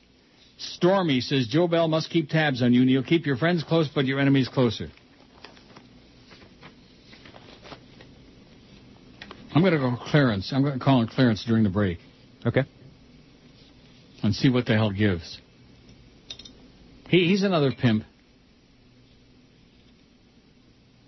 Says Flea seems like he's not telling you the entire truth, and he explains the way management feels about your show. You need to say "Hey Flea" and then play the You fairy. sound. hey Flea. You fairy. Okay, I did. Oh, Just- okay. Okay. Wow, everybody's whipped up into a frenzy, and they and they want to whip me too. Just whip and slash and tear. John says Neil started listening to you in '89 when you were on IOD. I have been and always will be a fan. I believe I heard the original bridge tender call. I still laugh when I hear it. How long is that bridge tender? Bridge tender? 223. I think we can get that in at the end. If I go to the break just a tad early. It says, always thought George would take over for you once you finally retired, but not to be. You guys were great together. I already emailed George and got a quick thank you. I wish you, George, and Flea my best. I'll be tuning into George when he lands somewhere else. Thanks for the many years of entertainment you've provided for your charge, John in Hallandale Beach. Pete, by the way, never forget, Art Fleming was the original host of Jeopardy and much better than that Alex Fool. Alex the Fool. Yeah. Alex Trebek. He's a Canadian geek, Alex Trebek. Did you know that? I did know that. He is. Dear Neil, it should have been spelled out more clearly in your contract. George will be, uh, etc. And such a, such and such a salary and violation would be a breach of contract with such and such a penalty. It sounds to me as if the wording was kind of vague. They just went ahead and fired and probably said, so sue me, says American Jackson. I never got to all those nifty stories you sent me this morning about the elderly couple in Pennsylvania working out the Yeah, that was kind of funny. elderly drug defendants. Yeah, selling heroin. I'll save it for a rainy day, for Monday. Rick says, can't believe there's nothing nip, nada, zilch on this homepage about George. Not a good send-off. Tell what's his name to F off. Yeah, I sent a thing for uh, Fat Chris to put on there two nights ago, and he didn't put it on there. He read it and he responded to it as if it was like a personal message, and he didn't put it on the website. That's weird. I beg your pardon? That's kind of strange. It is. It was strange and disappointing. If you still got it, Fat uh, Chris, put it on there, please. Although it's a little bit late now. For tomorrow, I got the the Jicha follow-up today that I read earlier. I got his uh, question and answer thing on there. That that should suffice. Okay. Jim in Miami Shore says, I was listening this evening to the Fat Boys show quite by accident when someone called inquiring about George. The Fat Boys show? Who's, that? I don't know. Who is that? He really did get fired? I can't believe it. He wasn't you, but in the last few years he's gotten a lot better. I think you're right when you say WQAM has gone down a flusher. Now I can't wait to hear your show tomorrow, Friday. That's today. This was last night. I first heard you in my days in Kalamazoo going to Western in 66 to 70. Have lived here for about 25 years. Finally found you again 12 or more years ago. Love the show. We'll miss George, but we'll continue to listen. I hope they found you a good producer. Well, we got Flea. We got fleas. I know. Maybe maybe what we need is a flea collar. What do you think? 677 votes on the poll. It stinks in Miami town at 560 WQAM. Yes. Yes, sir. Yes. Uh, I wanted to wanted to talk to you about uh, bridges, About what? cars, and boats that you talked about earlier. About what? Bridges, cars, and boats. No, we're talking about bridges over, over the uh, causeway, not the ones in your mouth. I don't have any, my friend. Okay. Okay? Yeah. calm down, sir. Take a deep breath. and dandy. Those are regulated by the United Corps of Engineers. You knew that, didn't you? No. Well, it is. All bridges over navigable waterways. See, if I if I knew that, I wouldn't have been asking. See. What's that? I said if I knew the answer to the question, I wouldn't have asked it in the first place. Okay, well, all I'm saying, sir, is that the United States Corps of Engineers are the ones that regulate bridges over navigable waterways. Over what? Navigable waterways. Yes, sir. Okay. Okay? Yeah. So it's up to them to decide what time Yeah. the bridges should not be open to the marine traffic. Yes. And what time should they not be open to marine traffic, sir? I'm telling you that they come up with the times. Well, what what is the time? I believe it's at rush hour times, sir, that they are not open to marine traffic. Other than that, they are open to marine traffic. So, in other words, any schlep with a boat can come along and back up traffic for That two is miles. absolutely correct, sir. Well, what kind of a communist bunch of crap is that? That is not a communist bunch of crap, sir. Sounds like You some kind of Neanderthal hold on a minute, fascist commie pinko uh, You've got conspiracy 5,000 to me. automobiles to one boat. Right, exactly. So the boat is going to stop for 5,000 cars? Is that it? No, I think that 50,000 cars ought to stop for one jackass in his boat. I think that's what they ought to do. Man, you better know your laws, mister, because you sure don't. That's right. I suppose you want the damn bridges closed to boat traffic in a hurricane, too. I want the bridges closed, period, okay? I want them closed. I want the bridge tender to go home and watch uh, MTV and get the hell out of our lives. In other words, I want those boat, bridges closed. Let them use the Julia Tuttle, okay? You don't- Let them use the MacArthur Causeway. boat? I think they all ought to go on the George Washington Bridge and jump all the bridge tenders. How do you like that, sir? Well, I don't know about you, but you sound like some stupid, idiotic jerk. Bye, bye, bye.